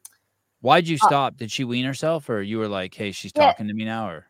So there's two reasons. Um, one, she was kind of like I was only down to like a feed to bed type thing. It was like a right. little feed just to get to sleep at night, and she was kind of happy to not have it as well. Um, I wanted to get her through those first two years where they're like, you know, touching grubby things all the time, and you know, breast milk is medicine. I know that. Um, yeah, do you put and, that on everything? My wife put that shit on everything. Oh, you get a little yeah, yeah, but putting it on everything. Oh, your eye looks a little red. Yeah, you're like, yeah, she just rubbed breast milk on everything. Yeah, it's it's magical. Like, and it's custom made for the baby, right? So I'm like, yeah. I'm like, well, there's, you know, I'm custom making this stuff. Like, so, um, I there were two reasons that there was that, and then I came over. I remember I had to leave her behind to come over for the CrossFit Games in 21, the COVID year. Um, and I had to leave my family behind because I had to get an exemption to fly, which I I'm gonna say is one of my biggest regrets and also one of the things that blessed me the most. It's like 50 50, like crazy that I did that. Regrets about what? About leaving leaving my family and coming over for the games that year and i did that out of fear to be honest that was definitely a fear move and that taught me to like pay attention and not make decisions out of fear because what do you mean what do you mean a, a fear move that you would so, get forgotten about by the the community or the games yeah or? Yep, that I would like miss a window and I wasn't there and I'd lose sponsors and that I'd fall behind and that I'd trained all year and it was going to waste. And you know what? Like, I didn't want to go. And I felt the pressure from a lot of areas of like, oh, but you've trained this hard and, you know, blah, blah, and you could go. And, you know, like it's my, it was my life and my income and what kept a roof over my head, you know, and all those kind of things. And I made that decision out of fear. And if anyone followed me back then, it was one of the worst, like, it was the worst five weeks of my entire life. But, why five weeks? Because of the quarantine on reentry? I had to quarantine for two weeks when I came back. Yeah. Mm-hmm. Um, and uh, did you? Can you answer honestly questions if I ask you about other things or no? Sorry, that's my dog. Um, yeah, it depends. it depends right, what you ask me. All right, all right, fair enough. Go on, go on. Okay, so so as mistake. Hey, let me ask you this before you keep going on that. Why couldn't you? Why can't you just be? Do, do you think it was a mistake because because you didn't because you didn't capitalize on it that you should have been like hey there's i'm fucking sacrificing a lot for this i'm going to give it my all and you didn't do that and that maybe yeah. you felt sorry for yourself and that the whole thing went to waste like or, or do you or, what do you or or I know that's a little excessive. Or do you think that you just wish you wouldn't have done it? It's like, hey, I did, I still did my best. I came back, but fuck it. I, I'll take those five weeks that I could have had with my family are way more valuable than the games. Yeah, I think the biggest regret for me was the and for me it's not about the outcome necessarily it was about why i made the decision like i feel like if you do something because someone pressures you you're or and you and it wasn't your right decision you'll regret it like and i yeah, think yeah yeah it it, it it you think there's 60, you think there's 200 million people in the United States who fucking regret getting the injection? Uh, yeah, potentially. Like yeah, yeah. yeah, yeah. That's a fucking tough one. And it's it's tough, and I think that that feeling of just going even, like even I if left, nothing bad happens, even if nothing bad happens, you know somewhere inside you fucked up. You were a bitch. Yeah, that that's and that's it. It's just for me, it was like I I didn't feel like eh, eh, and I I'm a real go with your gut kind of girl. And like my gut was like, don't go, don't go. And I was like, I didn't trust and believe in myself enough to not go. I was too fearful of what the outcome would be. And so I went. And you know what? I went out of fear, and guess what? I got COVID. I couldn't compete. I like. Oh, is that to, what happened? I forgot. That's what yeah. happened. So I I got COVID when I got there. I thought I just had jet lag because I was like I was I'd flown into Ohio and I was staying with um Dan Bailey at his place and I was like, just oh, I was like, shit. Now I am remembering. Holy shit! You flew out for the CrossFit Games and couldn't compete because you had COVID. Who else? Yeah. Is that the same year that uh Kari Pearce and Beth, Kari Pearce yes. and Beth? Yeah. Holy so, shit! So I, so this is what happened though. So I got COVID early enough on arrival. Like I must have got it literally coming into the US. Yeah and uh, you know wore the mask on the plane did all the things i had to do and wash my hands and you know whatever. You didn't do um, everything you had to do. well, yeah. Yeah pardon? That's a trick question isn't it? Yeah, yeah. i'm not going down that path. Okay all right, all right, all right. um yeah we know we know we know where my my values lie but okay, um that's incredible. That makes me happy to I, hear that. Okay. I um so i went yeah i got it at the start like coming into the country I thought I just had jet lag. I was just really tired and like didn't feel too great. Um, and then, uh, but was kind of carrying on prepping. And it wasn't until then we like started moving. There was like one day I was like, man, I got a, just a really bad headache. Yeah. I had a really bad headache. And I was like, oh, this jet lag really got me good this time. But I remembered last time I went to Ohio and it's just that extra flight for me. I, I was the same. And I thought, oh, it just is what it is. And then anyway, we had i thought oh i'm not i've got a bit of a headache look i better do the right thing i'll do a covid test before we move to the next state like i don't want to i wasn't going anywhere anyway i was training in dan's barn i wasn't like going anywhere i was being responsible and uh, I did a test and I was like, it came out positive. I'm like, you fucking, I'm like, no way. I like message Maddie. I'm like, you won't believe it. Like, I've got COVID. What the fuck? Um, I'm like, what do I do? Like, freaking out. And I was still feeling okay, but just kind of like, yeah, like lethargic and a bit of a headache and just a bit off, right? Then all of a sudden, Dan starts getting all sweaty and like I'm staying with him. He said, I'm like, oh shit. Anyways, I based off the CDC's guidelines or whatever at the time, there was like a 10 day window or like a t- and then a period of time that you had to have not had the symptoms and then not be testing positive. And because I'd got it at the start of the trip, I was testing negative by the time the games came around. I had I had um met the rules of the CDC or whatever to be able to like be let out, you know. And uh, so I communicated with the CrossFit Games, and they said, "Look, we'll keep testing you so long as you keep testing negative on a Why rat. did you tell them? Why did you tell them? Because I just try and do the right thing. I just, I just always try and do the right thing. Get out of your fucking I, mind. What did your I, agent say? Do you have an agent? He should have fucking uh, Maddie should someone should have put a piece of tape on your mouth. Look, I didn't I thought I don't want to like go into a position where I'm around a lot of people, a lot of athletes. I don't want to make Listen, everyone there had it. Everyone came home with it. Everyone there fucking had it that year. It was crazy. Everyone well, had it. That yeah, we found that out later. Event. Yeah. Yeah, we found that out later, right? Yeah. That everyone yeah. ended up having it. I was yeah. doing the right thing and going like the like fans, the athletes, everyone had that shit. I know. I thought I don't want to make another. I don't want to be the person that's responsible for making another athlete or another person sick and then you know ruining their opportunities or whatever. So I did the right thing, and they tested me, and I was testing negative. Anyway, I go in the day before the game started and just go to do a little warm uppy type thing, and I was like, "Fuck!" I just like I did like it was like hundred percent effort though. It was like little mini sprints, and I was like, I just can't quite breathe as right like as well. And I was like, I'm doing okay. Anyway, I went this into the in first Madison. This is in Madison in Madison. Yep. I go into the first day of competition. I'm like, look, I'm not feeling amazing. Like, you know, if you've just been run down or whatever, you're like not great. I go into the first day of competition and we did the swim and I was like just not I was okay. Like I swam that whatever the distance was, it was, you know, swim and then the paddleboard, like we kayaked. Um and I remember like if you understand like how the body works, I remember just feeling like almost like a bit anemic. Like I felt like my blood flow, like the oxygen just kind of wasn't moving through my legs. I remember getting up the kayak and my legs were really jelly and trying to run to the, and I was like, what the fuck's going on? Um, and then as the day progressed, I kind of just started to get worse and worse. So like I felt kind of all right, but I couldn't perform. And then I made the call. I was like, I can't. I'm going to put myself in a hole. I'm starting then trying to work out at a high level started to make me cough, and then it just was spiraling. So I withdrew. I stayed oh, away yeah, this it. is pretty uncharacteristic. A 20th, a 29th, a 36th, and a 30. Yeah, like like I remember running the um we had the was it the 500 meter run the time trial and i remember like i got 100 meters and i felt like i'd been shot i was like i was like i'm good and then like i felt fine and then all of a sudden it was like i just didn't have any engine like i had, just didn't have the engine to keep going anyway so i stopped i rested. I stayed home. Dan had tested positive by this stage. So we isolated in this house. Like we just, you know, bloody ordered soups in and sat around feeling sorry for ourselves, being sick and not being able to compete. I felt bad because I got him sick and he couldn't compete. He was doing real well.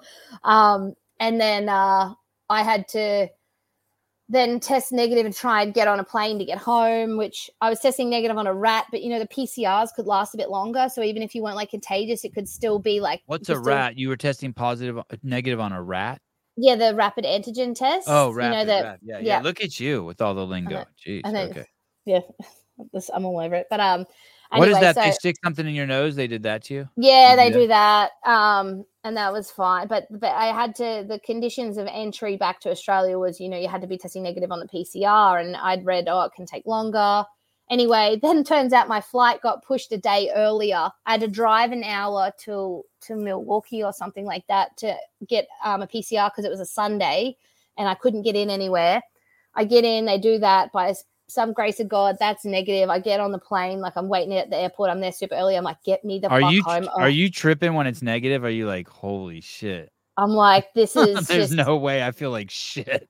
Yeah, I was like, because I think it was the day of competition that put me in the hole. Like, I think yeah. if I had just rested, you know, yeah. like because Dan rested and then yeah. he was fine. I didn't rest and I tried to compete, and that that was silly. And um, so I, but I just flown and left my family and spent. It cost me fourteen thousand dollars to fly there. So I was like, I've got to compete. Like I've just made the sacrifice. Like I've left my daughter behind. I, I am like, I'm, I'm in it now. I'm in the thick of it. Like you just got to yeah. go. Like, yeah. And anyway, so I get home. I've got to go straight into quarantine, then into a hotel for two weeks. Like literally in a room for two weeks. Can't leave the room. You know, like police circulating at the bottom of the hotel. Like just hectic. The first couple of days were nice because I was like, oh, look, that was a shit show. That was hectic. I need to like recover. I don't have my daughter for a minute, like needing me, you know. But then on top of all that, I think this is what rocked me too is I just stopped breastfeeding her. So anyone who's weaned from breastfeeding, you know, you have a massive hormonal plummet. Oh, I'm doing it for. Oh, I've oh. fed for oh. two and a half years. I've come like the whole time I was in the US. I said to Maddie, I'm like, I feel like I've got depression, man. Like I am just bombing. Like between having COVID, leaving my family, paying all that money, like, and then um, having those hormones come crashing down, I was just inside out. And so I, yeah, then the quarantine, then they were shutting off the border to my state. So, like, the day after I got back into Queensland, I had to quarantine in New South Wales, like in Sydney, where I flew in.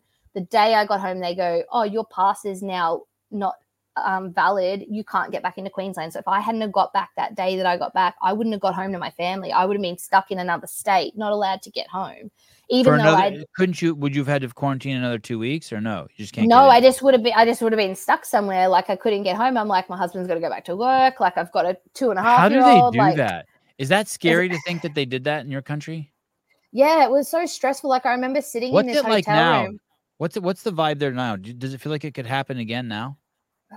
No like no. look as soon as um because we're in like a, I guess an area where like people are flocking for the holidays a lot of locals especially like elderly locals you'll see all of a sudden in supermarkets they start wearing masks and stuff again and they're being like a little bit wary but there's not yeah. like there's no like talk of it like now it's like like my husband worked works for the government and they're like oh you know at one it got to a point where they were like oh as long until you test positive like you could be like oh he could say for instance my wife has COVID right now, um, and um, I have a cough, and I'm I'm almost certain that I've got it as well. And they go, oh, if you're not testing, if you haven't tested positive, don't worry, just still come to work. It was no big oh, deal. Yeah, it's like, yeah. oh, it never it never existed anymore. Yeah. And okay. you're like, because yeah, all of a sudden, no one was in the workforce and everyone was falling behind. There was no one in cafes. Like cafes having to close because oh, people weren't allowed to go to work. Oh, there weren't enough nurses. There weren't enough. Your, does it feel like your country's fucked, or, or, or, like what's happened here is we never we we Look, state by state. for a lot state, of people. Look, yeah, go ahead. State by state's different, which is the same over there, right? Some are better yeah. than others. Yeah. Um, I definitely, I don't think we're as bad as it is over there, but we're like not as big, like population wise either. And um, like there's think, huge wastelands now, like whole flourishing cities are like in, are like zombie lands now. Like really? like yeah, like like you know, like 50 square blocks in San Francisco and and 50 square blocks in Portland and Seattle and like it's just like lawlessness and people like you can just op- people openly stealing and drugs being done. I mean, the country's massive, so it's in pockets. Los Angeles is just like I mean, like any like right now, pretty much anyone in California with it within a you know the vast majority of people in California within 20 minutes could take you somewhere and show you someone shooting up just on the street. That's insane. I know That's, it's crazy. It's like it's nuts, just like dude. Like and it just happened all of a sudden. It just kind of like just like, and the well, cops now, aren't doing anything, and it's it's bizarre. Yeah, like look, I think people will never be the same. Like after that experience, like people yeah. aren't the same, right? Yeah. Um, and for a lot of people, it was like I don't know for me, I'm like, you know, I haven't like grown up easy or whatever. So I'm like, oh, just another fucking hard thing to just work through. Um, but like for a lot of people, it was like the hardest thing that's ever happened to them. And their like psychology's changed and they're never the same. So like people are different and they interact right. differently. And it's taking a long time to recover from that. People in business, like now everyone's just worried about how expensive everything is and interest rates are crazy. And, you know, oh, yeah, like there's, yeah. but, but you know, the, it, we're somewhat the same as from what I can see from the outside looking in with the US, but uh, I don't know. I'm in a I'm in a good. A I don't think you guys have bubble. a fent- you know I don't think you guys have a fentanyl crisis there. That's what's happened. We have a real a real bad drug problem going on in the United States, and yeah. I and I don't think fentanyl's made it to Australia. Is that true, Caleb? Can you type in fentanyl Australia because it's coming in through our southern border through the Chinese. Oh, and, our and, we have very strong like regulations when it comes to like medication and stuff like that. Like it's I read some stats about like how many people are like medicated like on a minimum of one to four medication. I'm like, what? Like, when I go to hospital, like I don't never go to the hospital. I've got a holistic doctor, so I don't really like go anywhere. But if I'm ever asked like, oh, you know, you don't need any medication, I'm like, no, like what, what for? Like I just is your border like, secure? Is the country's border secure? Yeah, like we're we're an island. We're like a floating right. island, so like right. it's a little. I know you yeah. think that, but 833 fentanyl deaths. Oh, all right, more than 20 years though. Over 20 oh, in 20 years. years? In 20 uh, years. Oh, okay, okay. We have that many. We have no joke. We have almost that many every day in the United States. What What's it for? What's that drug do? It's basically just it's just it's replaced heroin. It's just super cheap. Like as much as that would oh. fit, fit in this dental floss container could kill everyone in California. Like just a, a like cops have died breathing it in from uh, getting a suspect. Far out. Yeah, it's um, it's That's so uh, scary. 2022, 73,654 people died from fentanyl. And here's what's crazy: the vast majority of those people also weren't doing fentanyl, Kara. They they think they're, they're like in contact or, or they're kids who think that they're buying something on Snapchat that's like a Xanax or some ecstasy, and there's fentanyl in it, and they die. That's so scary. Yeah. As a parent, that's so scary, man. I'm like, oh, I know it's crazy what... scary as a parent. It's crazy scary. I'm like, look, if if my kids like hate me to a degree for a mm-hmm. period of time for not like allowing stuff like that, that's kind of like, like you know, apps and phones and all that kind of stuff, whatever. So be it. Because I'm like, they'll they'll be grateful one day. They'll they'll get over it. I'll love them in other ways. I, I, made this video the other day, uh, I, I, like just like looking at my phone and talking to it, and I said, "Hey, um, if you're a guy and you're going to pick a pick a girl, here's some things you should consider. You should pick a girl who uh, who probably wants to be a mother and who probably wants to raise children and i said all these like qualities and and who is loving and who can uh, is strong and who is uh, working on herself and self-reflective and i said all these things and then afterwards i thought it, i thought to myself well i didn't ever publish the video because i picked a woman who told me that she would never marry me and never wanted to have kids and i go great i never want to get married never have kids either and yeah, after being right. together for 20 years, I've realized I picked, and I, and when I was making this video, I was looking at her. She was she was uh, doing burpees in a field with her three little boys jumping all around her. Just we just yeah. stopped. She's like, "Hey, I'm gonna go do 100 burpees out there." I'm like, "Okay, cool." This is just a couple weeks ago, and I'm making the movie, and I'm like, "Oh, this is bullshit," because I didn't pick my chick because of that. Didn't. No, yeah, yeah. I picked my chick because she smoked cloves with me, and we drank coffee and walked around in the Berkeley Hills and fucked a lot. Like, you know what I mean? Like, yeah. Uh, like, like she didn't want no kids. How, how do, how do? But it, but it is important. I don't think young people realize how important it is. Like the happiest moments of my life now are watching my kids interact with their mother. Yeah. Like I just, I'm just thrilled by it. Thrilled by it. It's like so fucking dope. It drives me. But I didn't pick her for that. So I don't know what advice to give anyone. Look, I don't know. Like I think Did Maddie see you as a baby carrier? I guess this takes us back to the first question. Did he choose you because he wanted a family, or did you choose look, him because you wanted a family? Look, that was definitely like important. I know that was definitely important for him, especially he comes from like a real country family. Like his one of the first things his mum asked him was, "Does she want kids?" You know, like yeah. that was oh, that's okay. kind of like that's a really important value to them. And um, I definitely I guess I run a little bit different those. I kind of like run off feel. Like I think you just know and have a feeling when something is right. And I think like the universe kind of just presents things to you as they're meant to be. And if you've got your eyes open, you'll feel it and then it will play out kind of how it's meant to play out. How did you know it present it, Maddie to you? Well, we were like, I don't like look, I don't think it's necessarily like a a, like a thing. I think it's like a feeling. I think so. Let me use a, the opposite example. So okay. we've we've talked about this a few times. We're like a lot of people these days, and probably forever, a lot of like men and women, like both, you know, like both sides are always like they want to tick boxes. So they're like, I want to do that's this tall. I want him to have this kind of job. I want to have this kind of life or this kind of money, and you know, blah blah blah and they're too worried and they they worry about a timeline. I'm this age, so you know I need this and that and whatever. And I think people spend so much time focusing on like what this other person should be that they don't actually work on what who, what, what who are they and how are they showing up in the world. And I think if you if you do you and then you put you out there, then you're naturally a magnet to the person that's also doing them and they're supposed to come into that, right? And I I, I just think you know, I'm a bit woo woo, but out there, but I think that's how it plays out. And so I think the best thing you can do is fuck the boxes. Like, don't worry. Like, yeah, you can like marry for money. Like we always joke around. I'm like, oh, fucking married for love, man. I'm like, lucky you give me cute kids. I could just joke around, and I'm like, but, but for real, like, you, I don't know. People don't think long term. I don't think at the end of the day, like, what's where, where are you? Where are your value systems at? Like, how far is that going to get you? Like, cool, old mate could pay for, you know, you could have a flash house or whatever. But like, if you don't even like him, you know, and you were too worried about ticking a box or hitting a timeline or whatever, it just and I think people get really lost in that. And um, yeah, like I don't know, Maddie and I are just like you nailed it.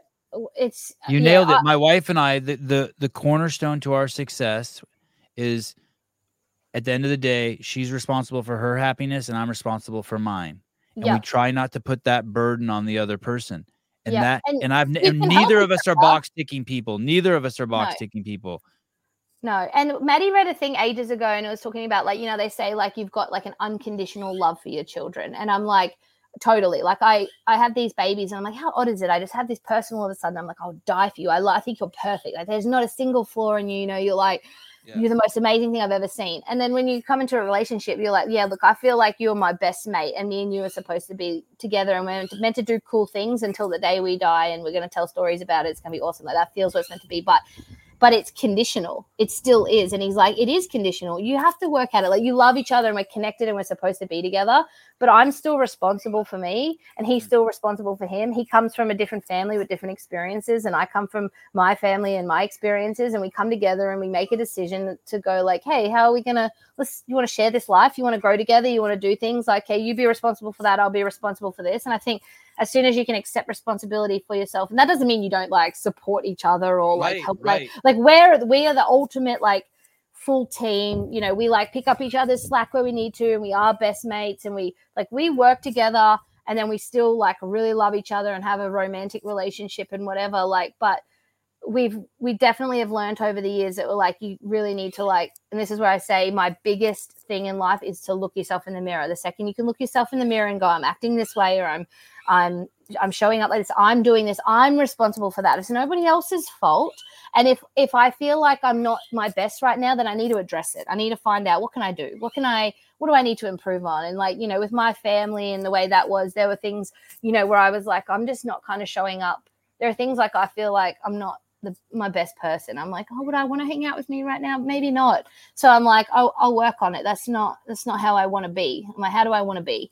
And so you start making changes, and then all of a sudden that starts to forge an even better relationship, right? And you you're like showing yourself respect, and then you've got more respect and love and open and genuine authenticity to give to somebody else. So I think that's yeah. I never ticked a box. Look, I when I was younger.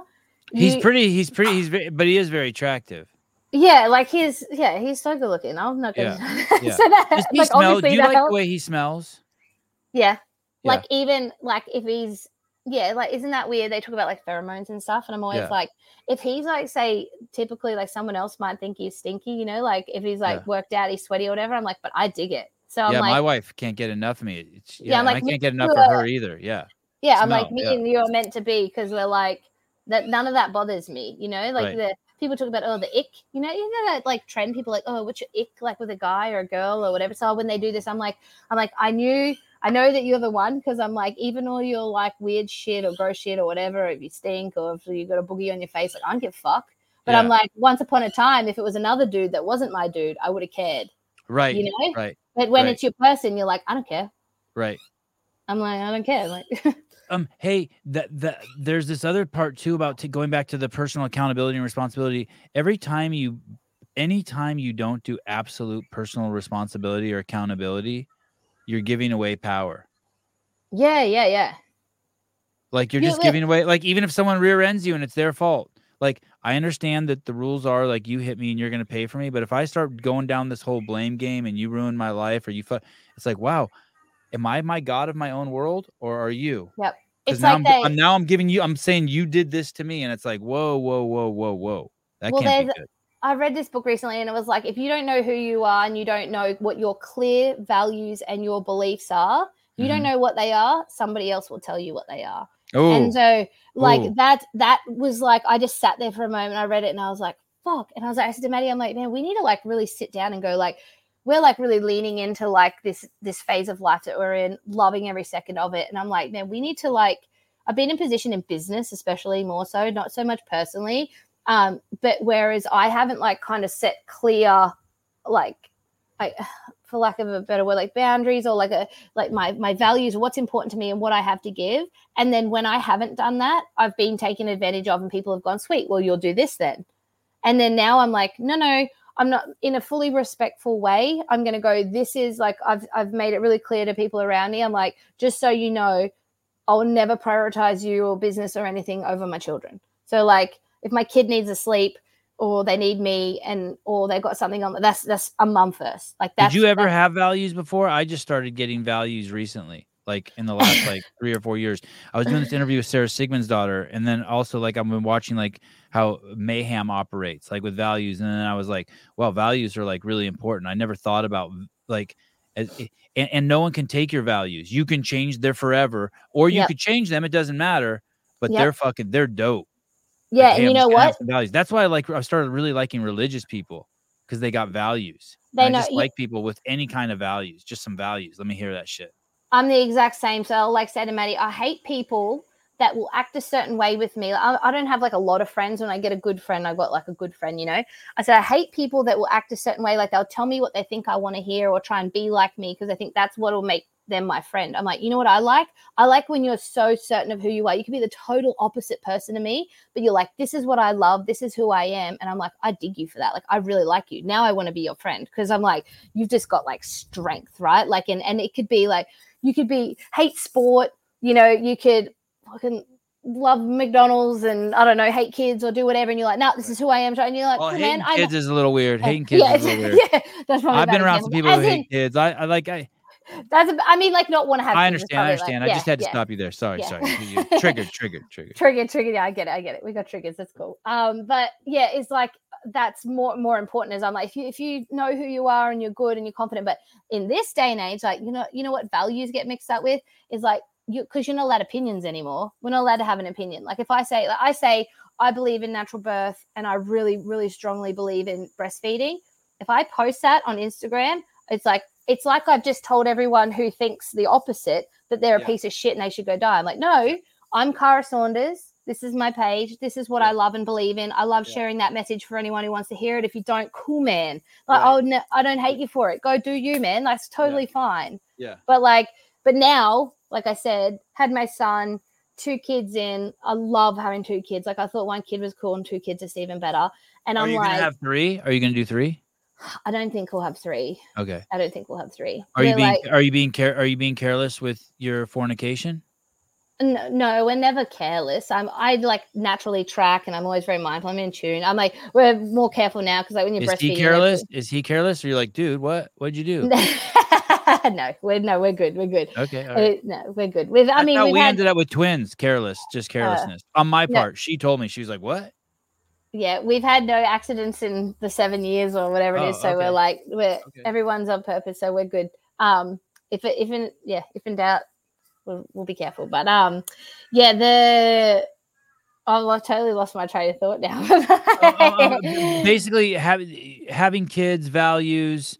Uh, yeah, like it's but, yeah now now more than ever. I think as you get older, and then I think this is one of the most beautiful beautiful things about having children is that um, you really do level up and you become you find this whole other like selfless part of you like any parent will know like you and, and happily so like i love people like oh you know you got to do you and i'm like i do i do wherever i can but i am more than happy to breastfeed my child for a couple of years and you know one day that that child's going to go and leave me and they're going to do their life and i know that i've done everything that was really important to me and that i loved and valued and that is not I have no problem doing that. Like I love that. That's why I had my children. Like I, am happy to give all of myself to them.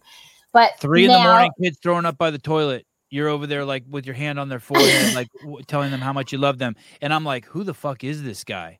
Yeah. I actually like being a. I'm like, I hate everything about this, and I'm actually thoroughly enjoying it. I know the selflessness part is weird. I don't even know what happened to the old me. It's, it's crazy.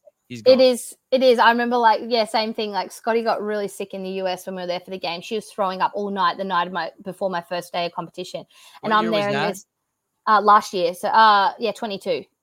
Um, and uh, she was throwing up everywhere nonstop for like a week, and uh, all night I was up with her. And you know what? She just wanted her mum. And you know, Maddie's like, "Look, I can bring her out here," and I'm like, "This kid's three, and she, oh, maybe she just turned four, and and I was, she's like, she just wants her mum. And I'm like, I'm here holding this kid's hair back. And I'm like, I do it over and over again. I'll go into that first day of competition tired and, you know, struggling and whatever because I've had no sleep. But I'm like, there's no substitute for the fact that this like this kid wants her mum. Like I just there's I have no problem with that. I'm like, it is what it is. like you just know, you know it's chaos. Like yeah. you know it's chaos, but it's yeah, it's still the best. But I think now more than ever, I'm and I'm actively working to get rid of anything of caring about what anyone thinks of what I do or how I am or whatever, because I know I have good intentions and I, like I said, I like me, I like how I show up, and I know I try and improve the things you that I'm present not that about. way. You present that way. Oh, that's you, good. You present that way, a hundred percent. Not in like a oh I'm perfect, but I know no, that I'm also no, and not even to... like a fuck you. You present like, hey, this is me. Yeah, and I and I and I and you accept yourself and it's and it's okay like it's okay and so now i'm really trying to like i said man i'm like let's lean into like what our value we know what our values are because we've always kind of been alive i'm like let's really like put it down on paper like uh, let's have conversations oh. with people and go like this is do that you put your values down on paper yeah we're like so well we're we're in the process of it. Like wow. i just kind of was we were literally have just been talking about it in the last couple of days so it's funny you brought it up. But we um yeah i was like man we need to like really go we're, we're like working on some kind of projects together and stuff at the moment. And i'm like hey as we go into this next phase and like evolution of like work and stuff we're doing um, i'm like it's really important that we put down what we're never willing to sacrifice. Like what is the what is the most important thing? Like we fast forward like i'm 100 he's 102 we're about to hold hands and die peacefully together the dream you know like something some shit like that that we've constructed. I'm like what do we look back on? Like how does that feel? And what do we want that to look like? Because you know, I can guarantee the last thing we're going to care about is like what kind of house we had or, you know, like anything like that. We're going to care about like, you know, like he, he says it too is like me and him have to be best friends forever. Like our kids are going to go and find their best friend and their soulmate one day. And then it's going to be me and him. So like we, yeah, yeah. we really like hone in on that and put a lot of time and love into that. And, um, yeah, I'm like, and then we have to we have to set that up so that we can be really clear. Because yeah, I don't like the thought of handing that over to somebody else, and it is so true. Like if you don't know, are you going to homeschool your you. kids? This has been anyone who knows me that's been around me is probably sick of me talking about schools. But um, look, our schools are not as bad as in the US from what I see. Like the system and stuff is not as bad at the moment. Scotty's in um, a kindergarten program at a Christian school. Mm-hmm. Um, we were very adamant on we're in a position that we could pay for that. Um, and we were not comfortable with the government schools, um, especially like through COVID and stuff like that. Um, we liked, I grew up in the church. I'm not like heavily religious or anything now. Maddie went to a, you know, like a religious boarding school and we love the values and we, like I, I have grown up in the church. At church, I just don't like live in the church now or anything, but I do believe in a lot of the values and and morals and all of that kind of stuff that it, that they do. Um, and so we've been really happy with that. I am trying. So she could go to what we call prep, which is the start of school next year. She will still only be four and a half. So we made the decision to hold her back because I want her home with me um, and with her brother and, you know, to learn more home values. I still think she's a little person and it's too soon to go into that. And I'm trying to figure out what that looks like because we've talked about my ideal scenario would be some sort of hybrid system of like a little bit like homeschool and then like a couple of days in some kind of like environment because there's a lot that she's learned even in in being around these other kids like that. So for instance, Maddie and I were like, you're going to go out into the world and you're going to have to deal with people and I still want to instill a, an element of like resilience and understanding of how the world is when you go out into it. And I don't want to like have my children necessarily be too sheltered. Um, there's like so many factors, right? That we're trying to like figure out what the right answer is. Um, and then but then there were like a few things towards the end of this year. She's on holidays now from Makindi, where I was like, she had these relationships with some other kids, a couple little bratty, shitty ones, you know, like, and they were kind of saying certain things and like making her really uncomfortable. And it it it spruiked a lot of conversation for us with her. And then towards the end of the year, all of a sudden, she started to show the way she started to show up then with other kids outside in her sports and things like that, and with us you could see the value of those like conversations and that experience and how that played out being in that environment. I don't like it five days a week. I don't like it. You mean in a positive hours. way? Being around the shitty kids helped her in the sporting. Yeah, yeah, and she's oh, like okay. totally like, and and just in life, like even in, I've noticed how she's like leveled up in the conversations that we've had to have with her about like, hey, just so you know, um, you know, little things like someone will say that, you know, they don't like my shoes or they will, you know, whatever, like they'd be rude to each other as they do, like, or they tell each other stuff and the conversations we have going, oh, um, but just remember, you know, I said we had this conversation over and over. Different people like different things. That's been like a huge theme for us. And I'm like, that's okay.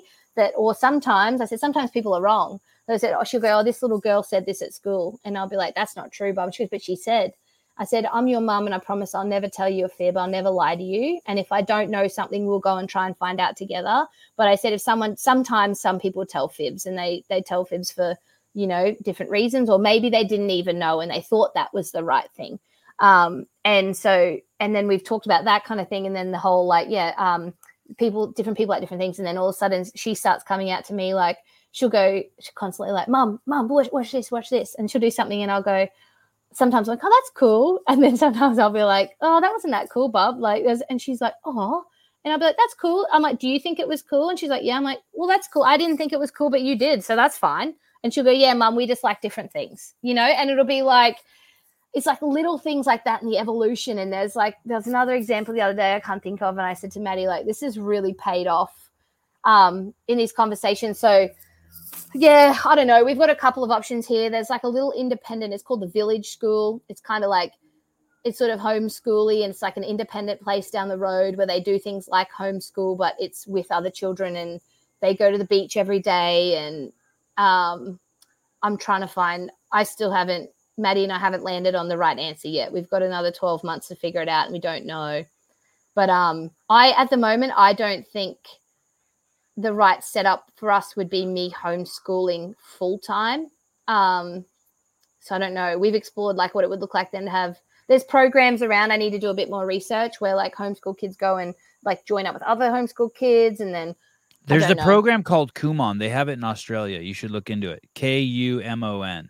Okay, I'll have and a look your, at and it. Your, and your daughter's old enough to go into it. And there's okay. a reading, there's a reading and a math portion, and my kids yeah. do it. I homeschool. We homeschool our kids. Mm-hmm. Um, it, but but Avi did go to pre-K and K for I want to say for one year or two years he did go, and then COVID happened, and then he was in a, a hybrid program like you were saying where he was supposed to go two days a week, but mm-hmm. the school school started getting weird, started sending home like some weird shit. Yeah, and that's my having thing some is, weird shit up around the outside of the school. I was like, whoa, whoa, whoa, whoa so like and it's really area de- it's really area dependent here too like we yeah. are really lucky in the space that we're in like we're in a really good little community where we are and there's a lot of like really like-minded people and so yeah.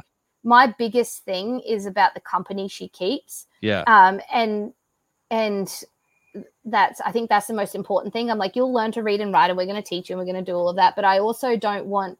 I just don't believe in like forcing kids to like do so much. Like you have to be this and you have to do that. Like you know, but but then there's an element too where we're like, look, we grew up in that system, and Maddie and I have still learned because of our family values we've still learned how to think outside the box and do things for ourselves. Right, right. And so we know that the majority of the work is done in the home anyway. Um, and yeah, so we're still, I don't, I don't know, check back with me and I'll let you know how we, what we figure out. But if every person I talk to, I ask as many questions as I can. And Maddie and I have questions about it every single week, trying to find the right answer. And I've probably overcomplicated it, but it's really important to me. Yeah, um, yeah, yeah, yeah, yeah. It's it's it's a it's a trippy thing. Yeah, but um, we never think about yeah. going back. Just so you know. Yeah. Never even a little bit. Yeah. Yeah. We're, um, yeah. Uh, how is um, uh, how's how's your fit? Uh, what, what's your CrossFit uh uh career games thing look like? Are you done? Have you are you officially retired? Are you in the nah. drug pool? Are you in the drug testing pool? Yeah, so they sent me the thing like the whole time I was pregnant. And I never applied, and then um, I think I replied to the last one they sent me. Um, I I so you're in the drug testing pool, which means that you could you're still like like I think Josh Bridges is still in the drug testing pool. I think they just keep they keep you in it unless you ask not to be. Okay. I've never I've only been tested out of like in Australia once out of season though in okay. the in the 10 years or something that I've been on that. So um, I'm just wondering what your commitment is. That's my way of taking a temperature, not so much to judge them. No, no. So I, I literally I get an email and it goes report your whereabouts. If you if we decide to test you and you're not in one of those places, then you'll get penalized. But I don't. I haven't been tested out of season. I've only been tested once, and then I get tested obviously every competition. Um, I'm not officially retired, but uh, I s- explain it this way: is my my mind and my commitment to like the top position is retired, if that makes sense. Yeah. Um, because obviously I have more important things going on in my life and um, I need a it's like athletes are like super disposable, right? And you know, at any what's a different word you would use besides important? I I'm I'm okay with important, and I believe you. Is there another word you can think of um, besides important? In uh, like oh, what, that are, uh, things that are important to me. Uh, yeah, like why why why can't why aren't you um, could you if you wanted to? Let me ask you that. Could you if you wanted to? Yeah, yeah, yeah. Look, so I I look at it this way. I I explain it as like you know, like a pie graph. You know, see yeah. a pie graph, you know, and it's like yeah. broken into all the percentages and the pieces of the pie. Yeah. I go, I've got hundred percent of my pie, and that's me, and that's yeah. how much I have of me to give. Yeah. And it, I'm like, I over my life, those pieces change. Food get added in. You know, some get removed, and they change size depending. And then I'm like, there's only so much of me and my kids and my family and keeping a roof over their head and our life and my health and my happiness and just me generally being me, uh, like take up most of that. And then so the piece that I have left for competition is smaller. Um, I still love CrossFit and I still love to work out. Um, but I've shifted my priorities and my pieces to allow more space for other things and less space for that. So um, that's probably the best way I could explain it. Um, and so at the moment, I do you miss it? No.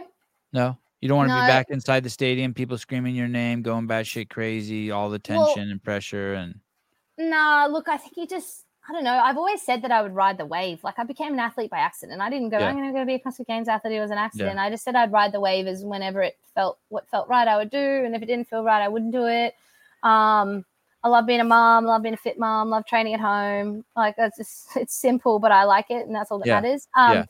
I am at the moment haven't actually like announced it or anything, but I am looking at um, being in a team for the 2024 season. Um, I'm we're waiting on confirmation of one person, a female, as a yes or no as to what that looks like. Would I know any of those people?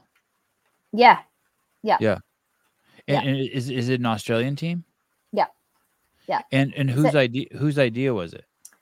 Maddie's actually. Um oh, so he said to me, it started off with I was like, I always say, like, look, every year I take it one year at a time. I'm not going to tell you in advance what I will or won't do because I don't know how I'll feel. I don't know how baby number two will turn out or what my body will do, all those things. And uh, he was talking to me and said, like, look, you got two kids you know, we're doing a lot of work and you're with them a lot. And he goes, You love training and love being in the gym. And he goes, I think it could be really beneficial for you to like maybe look, explore the team option just as like a fun social life to get out and just to do something and be around people and not have it. Because I said, I don't want the commitment. I don't want the commitment of that. I don't want to have to show up for a million hours to train every day. Like, I don't, I'm, that's dead to me. I can't do that. Like, I don't want to do that. Um, and for what? Like, there's not enough money, and it's like, you know, you, it's just, it's not there's not enough. Like i so i'll do enough for the love. And and i was like all right i see where you're going oh i like that I, I, was able to hear that. I could get my head wrapped around that.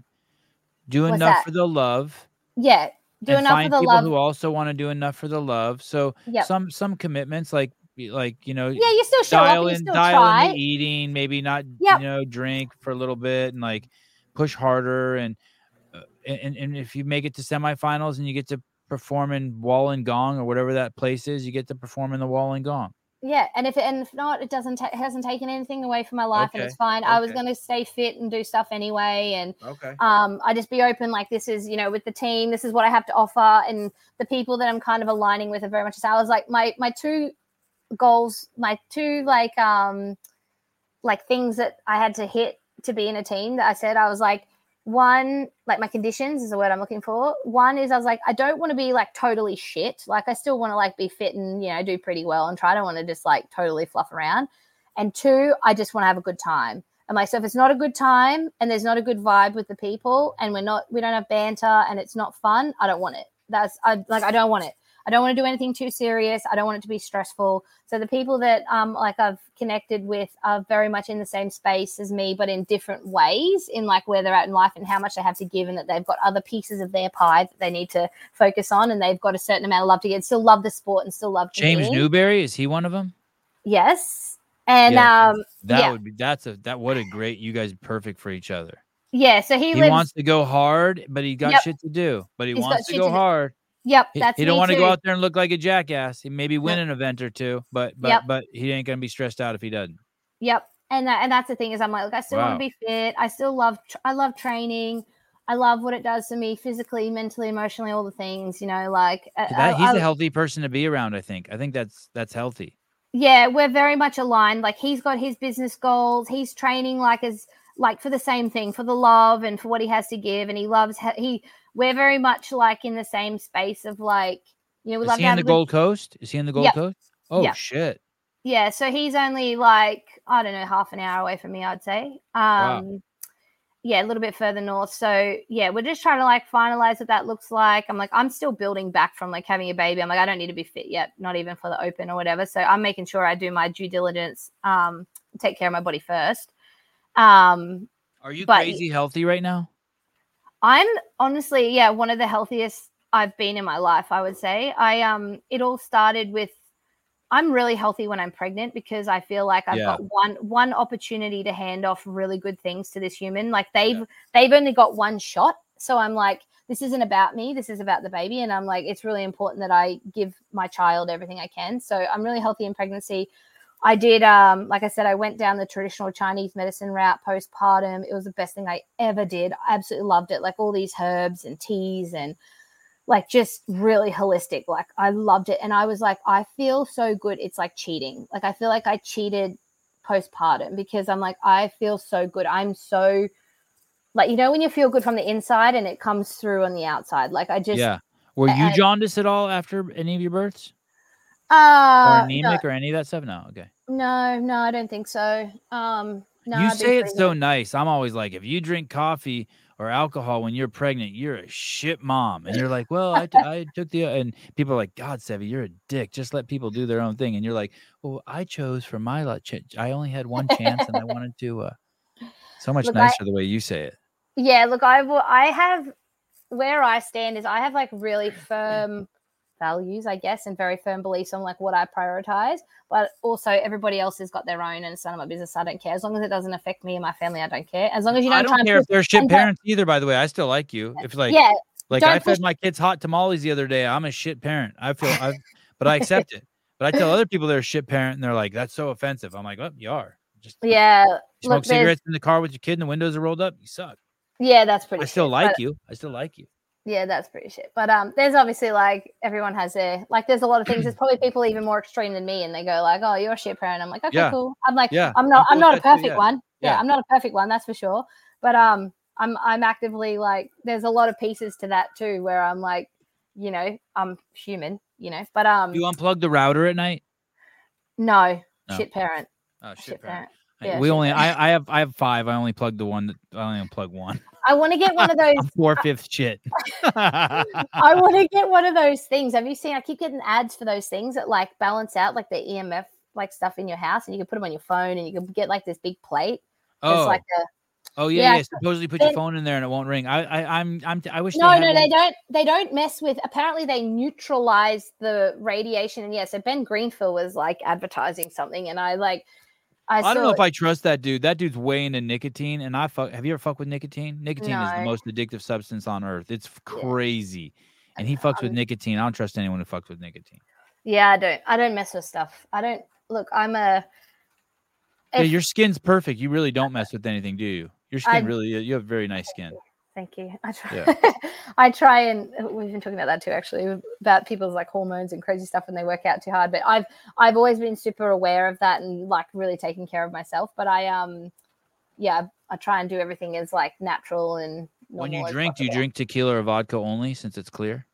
Look, I am a I am tequila girl through and through, and uh, I have Maddie will make me a couple of coconut margaritas a week. Like I might, we Oh. once a week we might have like two coconut. Mar- I've got two drinks in me, and that's about it. And I'm more than happy to have that in my life. And I, Yeah. uh, you know what? Every time we have like two margaritas and we sit around and we have these crazy chats and we like we like unpack all this stuff and get into it, and it's like it's such a cool little like I don't know, it's just like a little thing we do. It's like He makes them. yeah, he makes them, and uh, yeah, it's good. It's a good time. I love that. I love. I have a margarita tattooed on my bum, on my bum cheek, so I love them that much. But you outside do have of one, that, you, you do have one tattooed there already. yeah. Oh. So I, I, yeah, I do love a margarita. I do love tequila, but um, I've switched to tequila. I was doing spicy margaritas, and I, I I'm- I'm too old. yeah, I just need to do tequila and soda water. That's it. yeah, I could do that. Either. I could do that too. Tequila, soda, and lime, like a bit of lime juice in there, fresh lime. Could do that. That makes I it like lo- you're not an alcoholic when you put lime. I just drink it without the lime. Without, yeah, yeah. I'm It's- doing carnivore now. Oh, are you? I don't. I I'm- don't. I'm a month in. Yeah, how do you feel? I don't love it. I don't love the concept of it, but I would probably need to try it. I'm, I'm dragging ass, but I feel fucking amazing. I'm I'm I I'm I, I, think- feel and look amazing. The best I've looked in in a year. I, I just can't even believe it. I know you can't Yeah. tell, but you should have seen me two months ago. A fucking mess. Hey, you'd know. I think I think that there's definitely benefits to it from what I know, and I could I would need to learn a lot more. But um, I I think there's definitely benefits on like a I don't know, almost how do you say it like with certain like with condition hormonally and resetting and just from like a lot of stuff that we like can potentially overconsume or overload or whatever i think there's a lot of there's a lot of layers to that as to why it can be great and why it can feel great i still have this like when i say i always go back to nature i go well like what foods have been presented to us in abundance at certain stages and so i still think that the way that we this is my personal opinion is like that we were designed to to live is that we would go and we would stumble across like you know a bunch of berries and whatever the things Yeah, that grow yeah. in abundance that are really Yeah. easy and that don't have phytochemicals that aren't trying Yeah. to you know you know I love vegetables. My body loves vegetables and fruit. yeah i do My I body too. loves that shit. But I think from a healing perspective, and if there's anything that potentially needs to be like cleansed, or even just to, I don't think we should do anything every day. So I think that's where it could probably benefit. Is if people are eating the same thing for breakfast and the same thing, and they're eating at the same time, I don't love that. I think that it should be a lot more flowy, and there should be periods of where it's just meat, and then periods where you're like even seasonally, right? Like Yeah, I'll probably just do it for three months. I'm shooting. I'm shooting for two months, and then probably like a bonus month. Yeah, and you know what? You'll come back into the summer and all of those fruits will be in abundance. And that's Yeah. kind of like whatever's season, whatever's local to you. Like I eat like seasonally and locally, whatever's kind of like in my vicinity. I've got a Yeah. my fruit and veg just got delivered before. Like they, you know, it's whatever. uh, Like sure, I might want plums and peaches in that month, but they're not growing right now, so I don't need You're a real dirt twirler. I didn't realize that. It's fucking. It's pretty cool. A dirt twirler is that like a like a natural? That's like a a hippie. hippie? Yeah. You Yeah. I mean, like yeah, you just sprinkle Yeah, I'm some like a- dirt, Like just the um, breast milk and dirt. Those are your two go-to medicinal elements. I need to put that on a hat or something, man. Yeah. Like, are you barefoot a lot? Are you barefoot? Yeah. Yeah. I only put on shoes like if the job requires shoes. If it doesn't require shoes, why would I put on shoes? Like I'm just barefoot. My kids, same with my kids. All yeah. the shoes stay in the car. Why would you need shoes unless you were going to do something that required yeah. shoes? But like my going out to the restaurant, like doesn't require shoes until they yell at you. Yeah, my daughter's always barefoot, and uh, and then it's always like if we're in an area where maybe people have like broken glass or it's hot or whatever, then yeah. like put your shoes on for a safety point of view. But like, yeah, I had people joking around because like the first while after having my son, I was like doing just workouts like in my jama, whatever I was wearing, man. I'd be like, all right, this kid's asleep for a second and he's not attached to me. I'm just gonna like get anything done. And um, I'd never wear shoes or whatever. And people would be like, Are you wearing shoes in your training yet? And I'd be like, I've worn shoes three days in a row when I worked out, you know, I've wow. leveled up. Like wow. But um like just depending on what I'm doing, but I'm not I mean, I live on the coast too, so we just, you know, we're always at the beach and just kind of cruising around. I don't know, like, yeah, it's nice to like not. I'm not like put together. I don't like to be put together. I like to be just chill. What time is it where you're at? Uh, two thirty in the afternoon.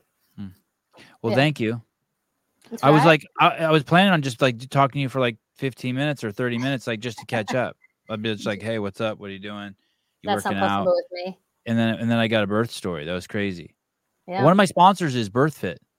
Oh yeah, I have. I honestly, I had so many people um like reach out to me about like helping with like my postpartum or labor, and I got just really overwhelmed. There was too many, and I was like, look, I'm just gonna do my thing. I'm just gonna go find someone that I'm gonna do what I did last time. Um, but yeah, that's great. There'll be a lot of people that ask, and a lot of people that ask me like for resources and stuff. I'm not like qualified to tell. I've kind of do a lot of things by feel, but um these people are cool, birthfit people. They're fully aligned. They, I mean, they do the whole gambit. They'll walk women through the the whole gambit of whatever you know what they want, but they're fully aligned with like, hey, you can do this. This isn't a fucking medical procedure. Like you're made for this. You can, you know, it, it's it's a it, they're sweet. I'm stoked on them. You may even know the lady. Do you know Lance Cantu? He was on the he he worked for CrossFit. He was on the seminar staff. He's a games ah. athlete, maybe in 2009. I, and maybe, oh, I don't think so. I'd maybe okay. know if I saw him, but I'm not too sure. Yeah, but yeah, that's the women need more of that. So I hope I hope people see that because I get a lot of people ask, and I'm like, oh, I'm not qualified enough to tell you, but I can tell you what I do. Yeah, you're qualified. Hey, uh, thank you once again. Thank you. Thanks for uh, sh- sharing your birth story. Thanks for what you post online. Um, you're always welcome on the show. Uh, yeah, thanks for coming on. I know I know you are busy, and I know you value your time, and I know other people have asked you to come on, and uh, and, and you're you're not an easy catch. So I really appreciate how easy you make it always for the Sevan podcast. Well, likewise, I'd like to show up for the no bullshit people. I don't turn up for the small talk. So, um, all right, I appreciate it. It's been nice to chat. Right. nice to chat. all right, tell Maddie I said what's up. Have a good one. We'll do. Bye. All right, bye. Uh, not uh, Kara Sanders, but Cara Saunders not Kara Webb, not Cara Webb, but Cara Saunders. Who knew? You you guys all know when you see all the images and shit popping up? Um, that Caleb's back there. Hey guys, I fuck with Caleb too. Every once in a while, like I'll say something and then I'll rush over to try to pull it up before him. And like there was a good one this morning. Like I th- I thought we pulled it up. I when I pulled it up, I, I saw you smile because you thought I th- you got me. We pulled something up at the same time. And it was the not, exact same website, too. Yeah, same website, same image. And I thought it was mine. I'm like, got you, fucker. And then I was like, oh, fuck, he's controlling it. It's his. but it's so unfair when I do it because you've done like 10 in a row. I'm like, okay, I know what I'm going to say. I'm going to try to sneak one in here and get it before Caleb. Nope. Always ready. Uh, oh, shit, shit, shit. The one thing in my notes that I wanted to ask her about darn it. she it? has this sponsor that I wanted to ask her about. Son of a bitch. I've seen these guys on um Instagram. It's this Vuly play. And it looks like she has this for her kids. This is damn, I wanted to ask her about this. Okay, next time. Yeah, I gotta get her back on. Yeah, this is this looks pretty cool. It's not easy finding a good monkey bar set. Look how stable that thing looks. Yeah, it's not super expensive either, and it's massive. Yeah, it's not super expensive. You're right. Are, are they Australian? That sucks. If they, look followed by car car. Oh, here follow. Got him. Yeah, Guys, you should are. sponsor me. Put this thing in my backyard, lickety split. Look at this trampoline. Oh wow, that's cool. Dude, having that basketball hoop there though looks crazy. Kids would be trying to dunk on that shit, right? Definitely And like you jump up underneath it and bang your head on it. looks like it's got a like a rubber hoop or like a padded hoop. So it won't kill you, it'll only maim you. Yeah, you won't hang yourself; you'll just concuss yourself. Trampoline business is crazy. Lawsuits must be nuts. I've been getting a lot of uh, reels or suggested videos on Instagram about how to put one in the, in the ground. Yeah. Like I'm not, I don't know why why they think I'm going to do that, but Holy shit. I think Froning might have one of those. in ground trampoline, Yeah. God, that's sick. I want that. that's cool. An in ground trampoline. Is that hard to do? Uh, no, not really. I think digging the hole is probably the hardest part, and then you have to level it out and put a little foundation down. You think it's just a trampoline put in the ground? That's it? No, yeah, absolutely, that's what it is. And then you kind of got to cut the hole perfect because you don't want like some gap that someone falls into next to the trampoline, right? Right. Mm. And if you fuck that up, it's fucked up. You're not like patching that side. Uh, you could patch it for sure because it's it's just grass. It's grass. No, because once that dirt comes loose there, I bet you the dirt comes loose there anyway. It just starts crumbling in. yeah, if you don't put a retaining wall up, for sure. Oh, that's what you're supposed to do? You're supposed to put a retaining wall? Yeah, they have like I think some of the trampolines they'll have uh they'll come with a retaining wall. So it'll come with just some sort of heavy duty wall pieces that'll go the circumference of the trampoline and hold up everything around it. Uh, I'm looking at the 10 by 17 Pro Lime Iena ground trampoline. Oh, fuck it. I, I need to see a video. What the fuck am I doing looking at a uh, do it yourself backyard ground trampoline?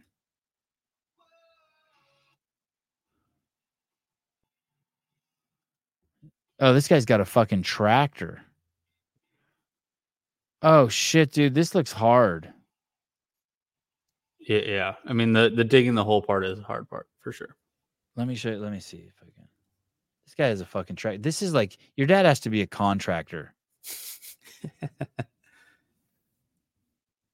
How did it go from that? Wait, That was way too fast. Back up. what? I, I forgot to film the metal sheeting before backfilling the dirt. You jackass! That was the one thing I wanted to see. That's the whole video. You didn't even get that part. Welcome to the restoration. Co- Yeah, Okay. Like that. Yeah, that's more my pace. That other dad had like a tractor and shit. Okay.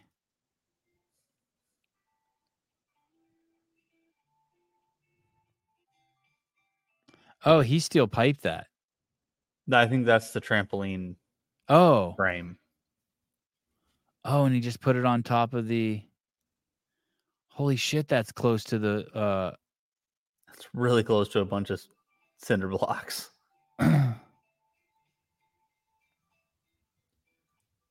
Wait, he's cutting that with a mat knife with the trampoline under there? Yeah, the little turf section. Hmm. Wow, he's going all out.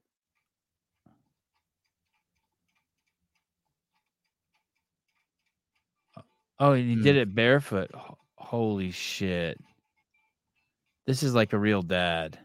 Yeah. Damn. Damn. Hey, It's you know hard. right away he wishes he did a bigger trampoline. Yeah, that's kind of a bitch ass trampoline, to be honest. Moy, hi, good evening. The fuck am I doing still awake? The day I realized that I was fat was when I was on a trampoline with my little sister and I accidentally landed on her elbow and broke it. I think that happens if you're not fat too. Yeah, you want to put gravel under there so you have drainage. Yeah. Country girl, Janelle. Yeah. Yeah. giggity. I'm gonna need you to come in on Saturday. Giggity. Hey, I did a workout video today. I saw that. I almost texted you and I said, "Are you? Is this is this for real?" Because it was like a premiere. Yeah, it's crazy. I, I. I watched the premiere when I was in my kids' jujitsu and I was looking at the comments, and like people are just fucking idiots. About what do you mean? About what? Like, like some like people in the live chat are like, "Oh, I don't know if he had depth on that dip." I'm like, people are like, "His chest is tight because he doesn't do CrossFit." I'm like, "Listen, motherfucker, there's not one fucking person who goes deeper on bar dips than me. Not one. Not one person in the fucking audience. Did you see how fucking low I go? I didn't even know I go that low. That's why my muscle ups are so insane. Or someone's like, he's breathing heavy after one round. Motherfucker, I told you I just did 100 calories on the assault bike. and then they're like, uh, no rep. And I'm like, "Y- yeah. Do you guys fucking know that I was in charge of fucking main site for years? You ding dongs. Years. Like I know what I'm doing. I'm fucking scaling after fucking five rounds. Look at that depth. Yeah, wow, that's pretty good. Someone else is like, you can raise that pull up bar. How about fuck you? If you raise that pull up bar, your head's in the ceiling. I know. I just like just the, all the comments were just you don't go fucking lower. You go lower on my dick. I go lower. God, it was such a nice it was such a nice podcast with uh Miss Saunders. Now it's gone to hell. Sev, I'm back on the devil's lettuce. No, are you kidding me? Never. You're almost doing chest to bar strict. I know. That's how I work out. Just fucking I'm chill. Just chill. with all There your one go. wheels. Uh, should have seen. Uh, uh, should have been ring dips. I know. I keep referring them to ring dips. I don't even think I can do one ring dip. Uh, Caleb uh, traded a bottle of fire water and a pack of smokes to the local Native Americans for that jacket and hundred acres of land. How do you think I got the Shattuck? Uh, uh, the Shadican. this is all they left me. Anyway, I tried to uh the workout. I and I and I should have done a better intro. I'm, I'm new to this game. I should have explained that I was going up against Andrew Hiller and Craig Richey. Yeah, I'm sure No, people are confused as to why you're doing ten rounds of seven ring, seven bar dips and five pull ups like everybody else is. Hey, I want to show you something that you've seen already. I want to show everyone. Listen, for those of you who stuck around this long, I got a crazy special treat for you. Not, I can't show you a lot. Mm. Is nice. I can't show you a lot, but I can show you some. This is the trailer to the behind the scenes. I'm going to show you the first 30 seconds. Yeah, fi- yeah, 10 well, really it's supposed to be uh sorry, it's supposed to be um yeah. It's supposed to be as many uh, dips and pull-ups, seven dips and five pull-ups unbroken um as fast as you can 10 rounds. I knew I was going to try to game it. I thought for some reason I could do around a uh, around a minute. I was a jackass. Didn't, didn't do it. Okay, here we go. This is the trailer to the behind the scenes. Th- it- It's um can't, uh, I got us live on Instagram too, so whoever's on there gets to see it as well. Oh, that's crazy. I want I could I could show the whole thing and then just clip it off at the end. Like when it's done, but I'm afraid I, I, I just don't want anyone I don't know. I feel like I feel like I'm cheating on Sousa. Like I, I haven't talked to Sousa about this and now this is just a rough. Don't get crazy, anyone. Okay, you guys ready? This is this is only uh I'm only showing 30 seconds of this. Okay, ready? It's a, it's a two and a half minute trailer. God, that you guys are gonna love the behind the scenes this year. Okay, ready? Here we go. Oh wait, let me pull this down. What is this nonsense up here? Okay. Uh, uh what, what do I push? Oh, play.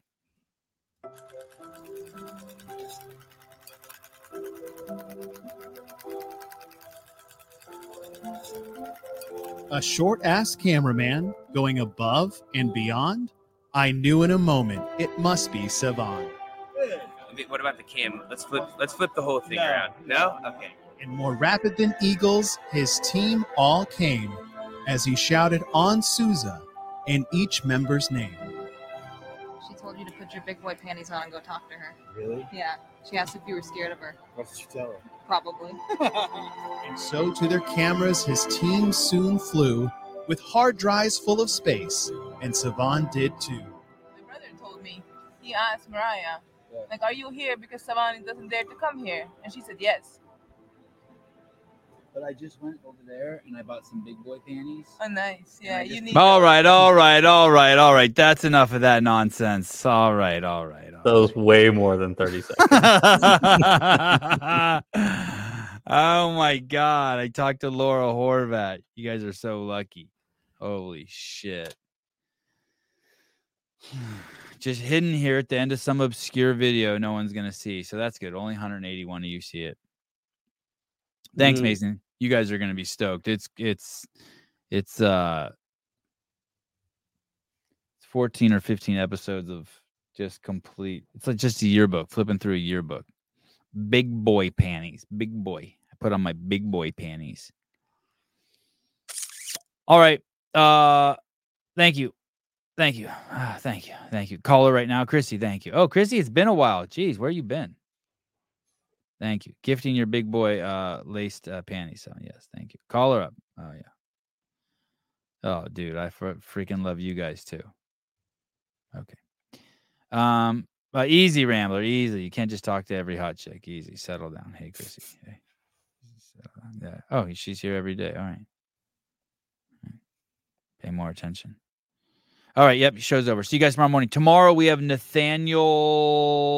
Nathaniel's been on the show before. He was the guy who walked on his hands for a year, basically, and got the crazy forearms. And he's been doing this other thing where he's fucking around with a bar now. So we'll check in with him. Um, Nathaniel Nolan. And listen on Friday. No. On Saturday. No. Oh, where, when's Jennifer Say? I don't see her on here anymore. Oh, that's not for a while. That's for oh, that's not till January 2nd. Okay, fine. Okay. Tomorrow, Nathaniel Nolan is on. It's gonna be a good show. Um, all right. Uh Patrick Rios, uh, great shows, uh, more Aussies. Uh, fair enough. Oh, Patrick Rios is the guy I think he edited the um the trailer with uh with uh Will Brandstetter. Patrick, good to see you, buddy. All right. Uh love you guys. Bye bye.